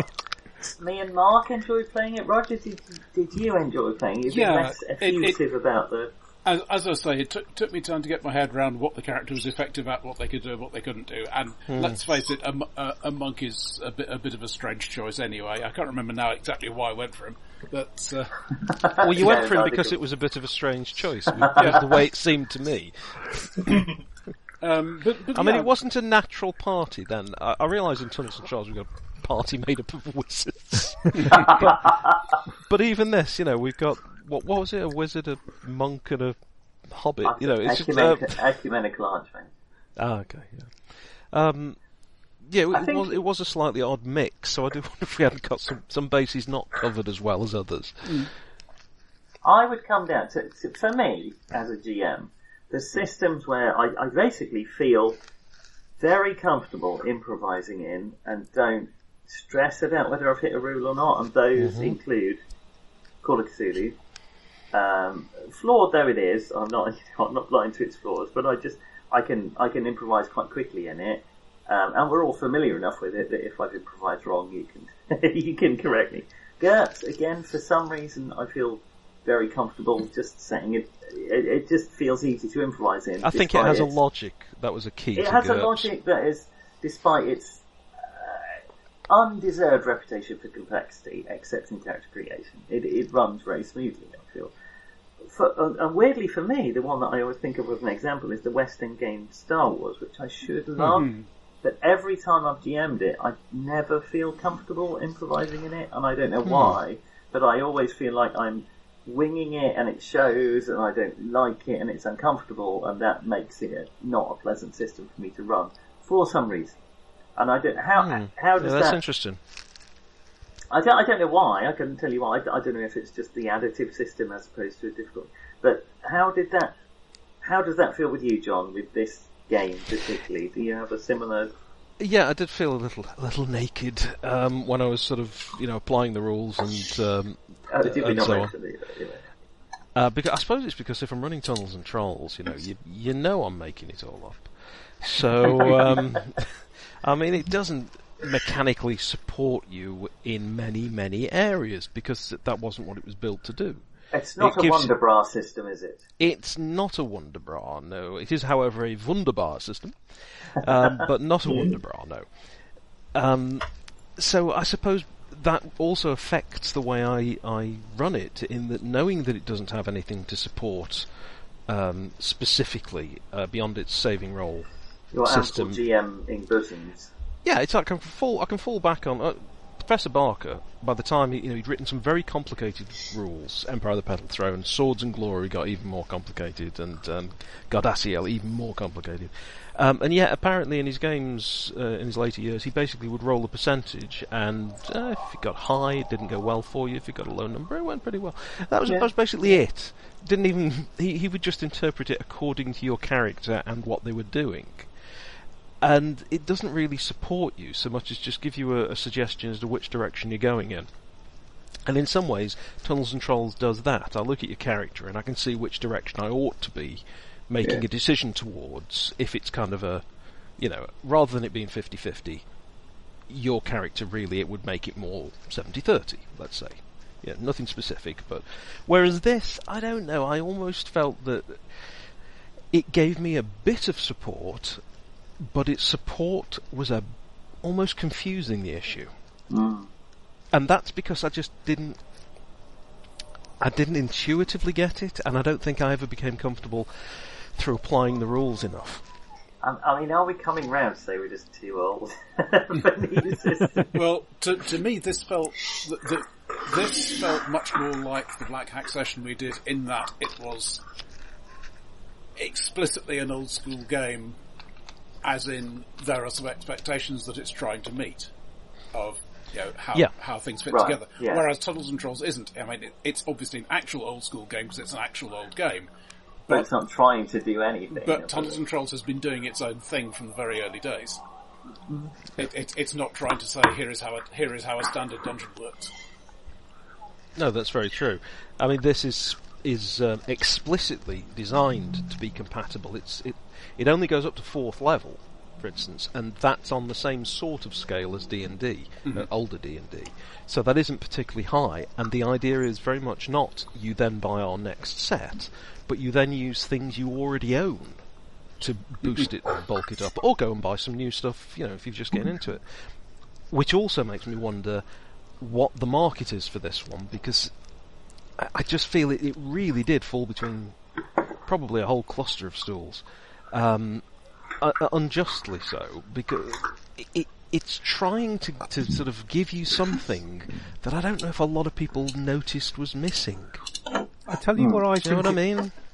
I, I think it would have done really, really well that if I'd have been playing D and D back in first or second edition, um, probably A D, you know, A D and D or second edition, and then this came along, and I would have seen this and it would have absolutely blown me away, because mm. it would have given me all this extra stuff. It would have suddenly been all the support for role, for the role playing side of it, you know, where um, we had to kind of make all that up as it, as you went on, and and and and, and you you know when, when I was playing at sort of you know in, you know as a tween and then sort of teenager and then young adult, slowly, slowly, slowly, the role-playing side of it became more and more important, and the roll dice side of it slowly became less so.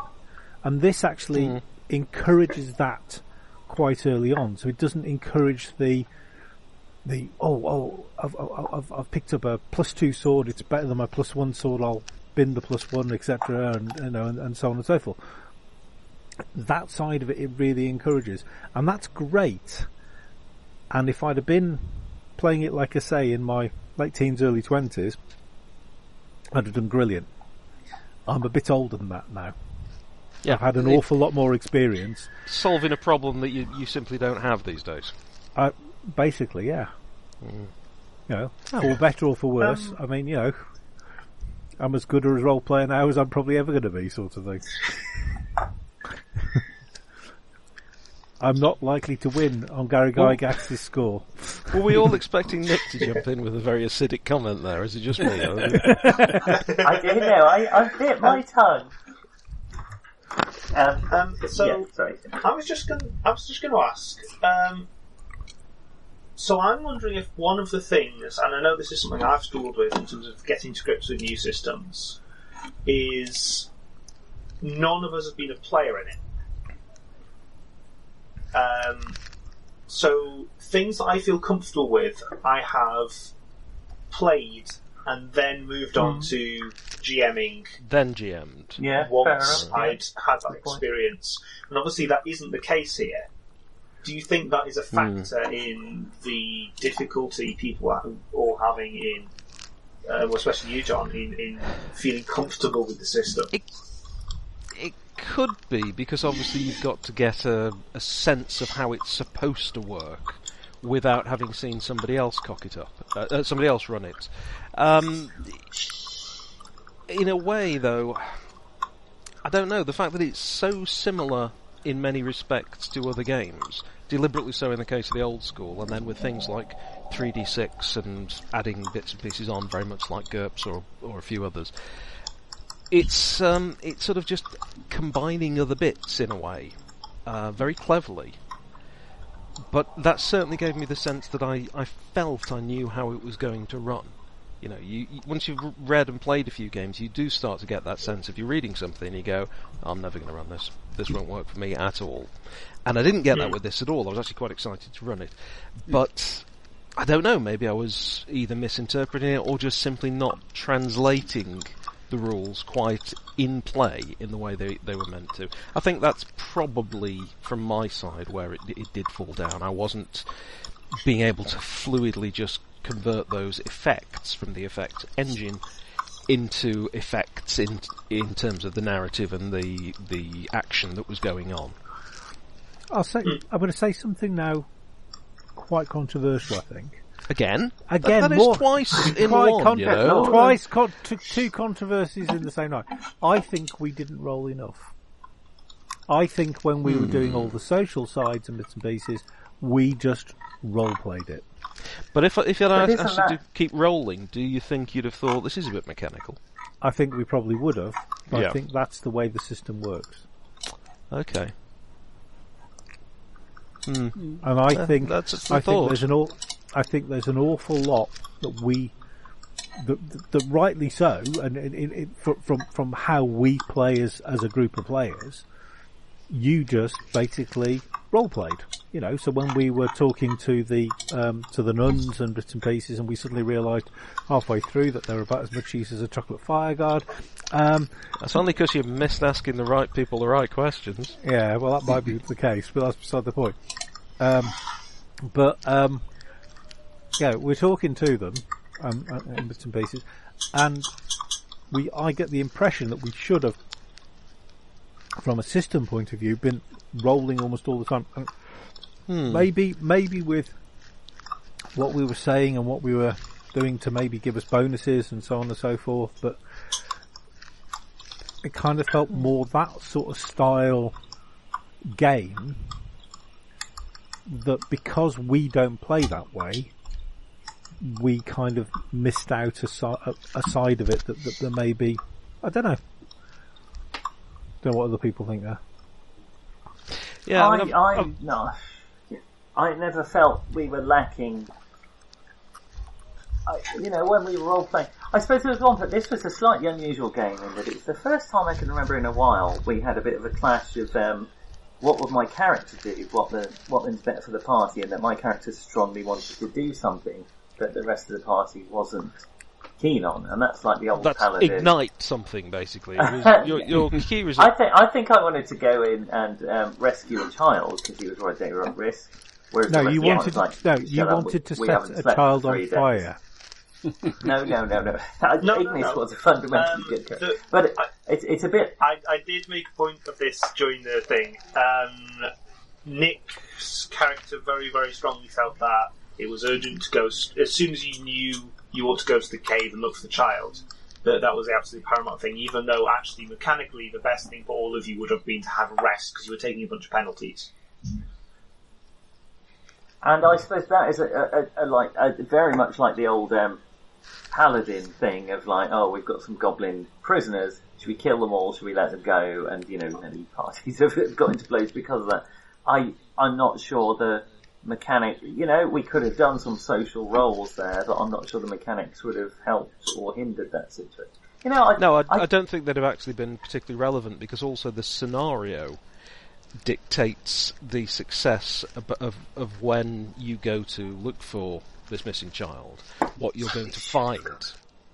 It was if interesting. You, if, because... No, if you go immediately, you haven't, you simply haven't got enough information to know what you're fighting, and it's much more dangerous than you think. In fact, if you'd followed your character's instincts, you'd have still been slaughtered. One, one of my, one of the reasons I have fond memories of the, the game is because it got me a bit like your old, um, your Fringeworthy game, John. Um, it actually got me invested emotionally in the character that I, I knew what my character would have done. And in the end, I backed down for the sake of, you know, we're friends and we don't want to. Um, but it, I, I like games like that where you have to be like. You have to, but that has nothing to do with the mechanics. We're all role players, you know. I, I don't think that would have been any different in any other game, except maybe an indie game where I would have said, you know, in Dogs of the Vineyard, right, I'm escalating to getting my wand out now, you know, or whatever. Uh, oh, sorry, please, to, please sorry to bring my wand into it. Um, I, so I don't know. I, I wonder. I wonder after this uh, discussion. Is this just a game that was, as John has alluded to a number of times, is it a game that is trying to fix a problem, much like many of Robin Lord's creations? Is it trying to fix a problem that, that we don't really have role-playing? Because we just well, that we, play it perhaps through? We don't have, or maybe we don't feel we have. It could well be a problem that we do have, maybe. But we, we either refuse to admit it, or we just work around it, and so we're not well, really noticing I remember it. At the end of that session where we came to Blaze, I was genuinely stressed and worked up. Um... Is there an indie system that would have diffused that? Would it, would diffusing my feeling of that, would that have made it less memorable? I don't know. I, I don't really know an answer to that, except that if indie games are trying to promote emotions like that, well, well, I had emotions like that in this fairly straightforward O D and D game.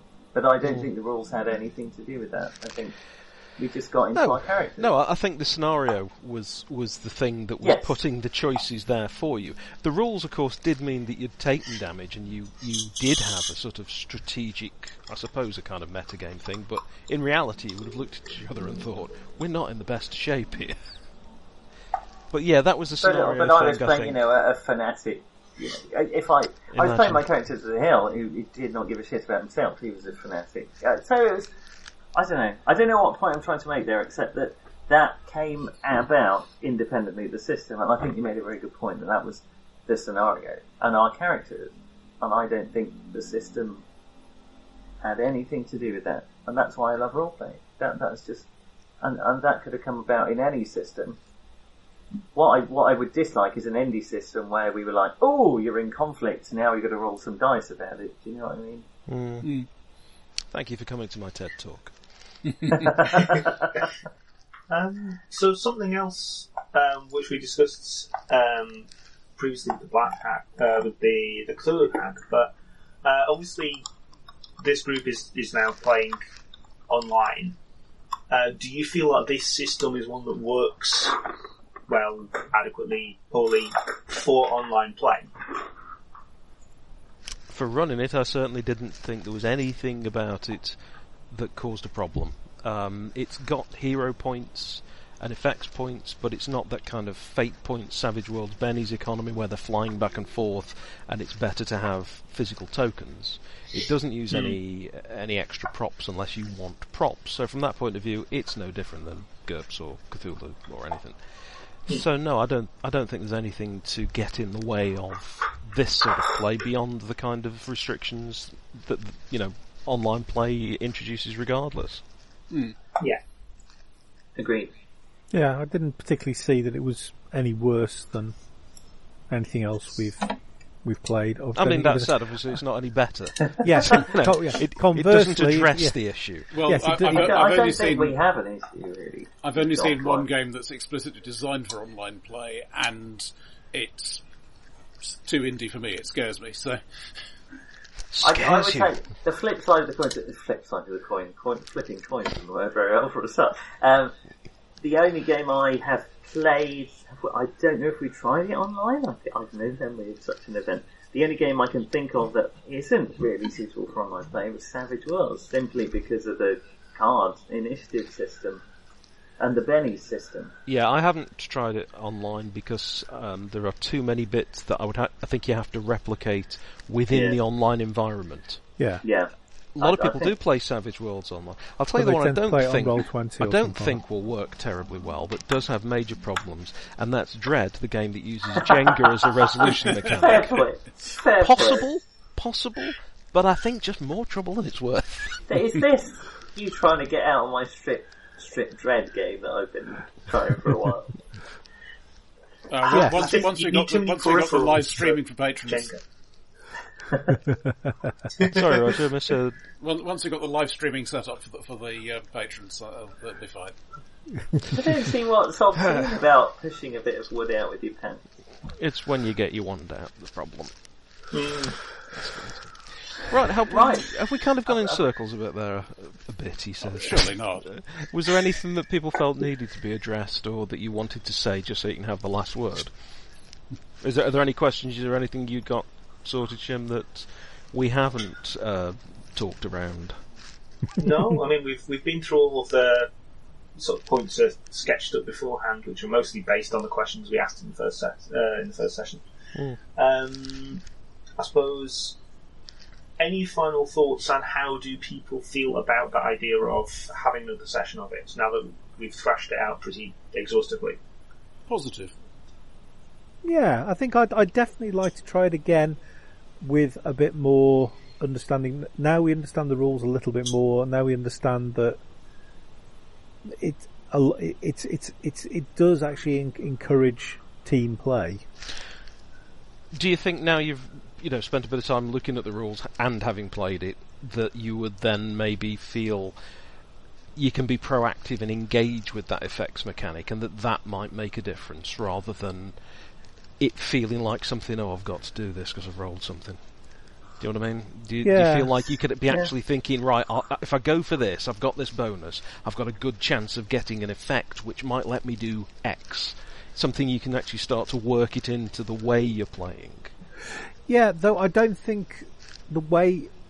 And this might this might be the way that we played it, but I don't think aiming for... I didn't see how you could aim for, oh, I'll get... I'll... I'll, I'll keep my bonuses until I get this one. Yeah. That didn't kind of... We we kept talking about it, but I couldn't see how we could. Mm. All right. Okay. And that, I again, might be... That. But that might be our limitation rather than than the systems, per se, sort of thing. For my two um, aquatic birds' worth, as they say, I I would uh, very much be keen for another uh, um, shags, by the way. Um, uh, I would be very keen to have another go, but I don't know how much of that is. Why are you all shaking your head? Um, I don't know how much of that is. I just like my character. Um, but I, this I is, enjoy. This is the I problem, Nick. You always game. have to go back to your characters. You, you know, you loved Ron Jambo, and all your characters are so memorable. Probably. Well, yeah, all all the other ones, Ron Jambo and the other one. Um, I, yeah, I, I would like to play Ignis again. Were, if you said, I'm going to do Ignis again, but I'm going to do it in Lamentation of the Flame Princess, I'd be fine. So, would I be desperate to play this game again? Uh, I, see, funnily enough, I'd like to try it with a different character. Don't, as much as I love Marvin... I, I mean, I thought... I'd like you to try it with a different... Maybe one who actually interfaced with the party maybe slightly more than a nodding associate. Uh, if, but, if, I'm, if I'm very honest, yes, this discussion has made me think I would give it another go. I certainly had fun playing it. Maybe I'd have more fun if we uh, tried a bit more of the rules. Don't know. Don't know. I suppose the real question to John is, would you want to run it again? I wouldn't object to running it. Um, it's just one of those things where when I look at running a game, I have to think, well, all right, why would I choose this system over something else? Yeah. And if I was going to just make up an adventure or um, something like that, or just improvise something as we went, I'd almost certainly go for something like Tunnels and Trolls if I was doing yeah. a bit of fantasy, just because then I don't feel I'm yeah. causing any problems about fitting it in with somebody else's stuff. With this, if I was going to run a, an O S R game, do you know what? I think I would probably use um, Old School Essentials now, which is a very faithful recreation of the old basic set from nineteen eighty-one, Basic and Expert. And it's very clear, it's brilliantly laid out, but it doesn't add this sort of thing to the rules, because I'm almost thinking adding that in has kind of not helped us. It's not given the game a boost and a unique feel that yeah. I felt was working. Between, it, it always felt a bit forced. And while I'm pretty certain some of the blame for the way that fell flat was was me, and um, some of it may be the system. I don't want to, you know, I didn't feel the system fell flat because of the way it's written or anything. I just couldn't quite get it in action somehow. So if it wasn't there, if maybe the resolution mechanic was there but the whole effect thing wasn't, it would almost have been a better game for me. Right. Because I'd have filled I'd have filled in the description or whatever, um, rather than the plus two. Hmm. It'd be interesting to try sometime. I mean, it's been, a, apart from the games I've had with, with you guys, it's been quite a long time since I did any sort of dungeon bashing. Uh, mm. And I, I think I've got got over my not being terribly interested in it, yeah, with, with the right G M, which you lot are. Fine. Aww. You've got to approach it as its own genre, I think. If you go in and think, well, this is restrictive, because of course it is restrictive, I mean, that's the point, really, um, then it's a problem. Whereas if you start thinking, right, if we're actually going on an expedition, if we're going spelunking for three days... What are the things that can go wrong? What are we trying to achieve? What ha- we've got to conserve the batteries for the torches. You know, we've got to make sure we've got enough food. If you actually play it the way it was really played quite early on, where it was um, equipment management and resource management, which the Black Hack focuses on mm, as well, yeah. then I think it's its own game and it can be fun. Mm. Yeah. Anyway, that was what I was thinking. Yes. Well, um, I think we've we've exhausted the the main conversations. I think we've we've. Can we call it milked, milked the teats dry? No, no, we can't. No, we can't. I've lo- lost lost no. you there, Nick. Sorry, it's, no, it's weird. Every time yeah, you say yeah. something like that, my brain screams. It's like having selective tinnitus. Selective tinnitus. I wish um, I wish my tinnitus was selective. Oh, oh, I know it when you talk dirty.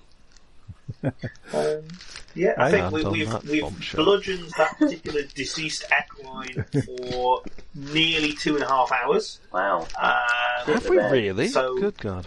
Yep. Um, oh. So maybe if we call it there for now, with the potential interest in uh, having another look at this game, uh, maybe with a fresh fresh set of eyes. Um, and yeah, anything anyone else wants to say? I think I'm done. No, I think... Done. Yes, well, uh, thank you, Professor Tolkien. That was... Uh... yeah, thanks for sharing that, Jim, and uh, thanks, everyone, for actually playing the game. I'm glad you had some fond memories. Very fond. Uh, so, well, I'll wish you good night, then. See you next time. Brilliant. Nice. Good night. Okay, cheers. Bye. Bye. Count toward, count toward. Are we doing the song? No. What song?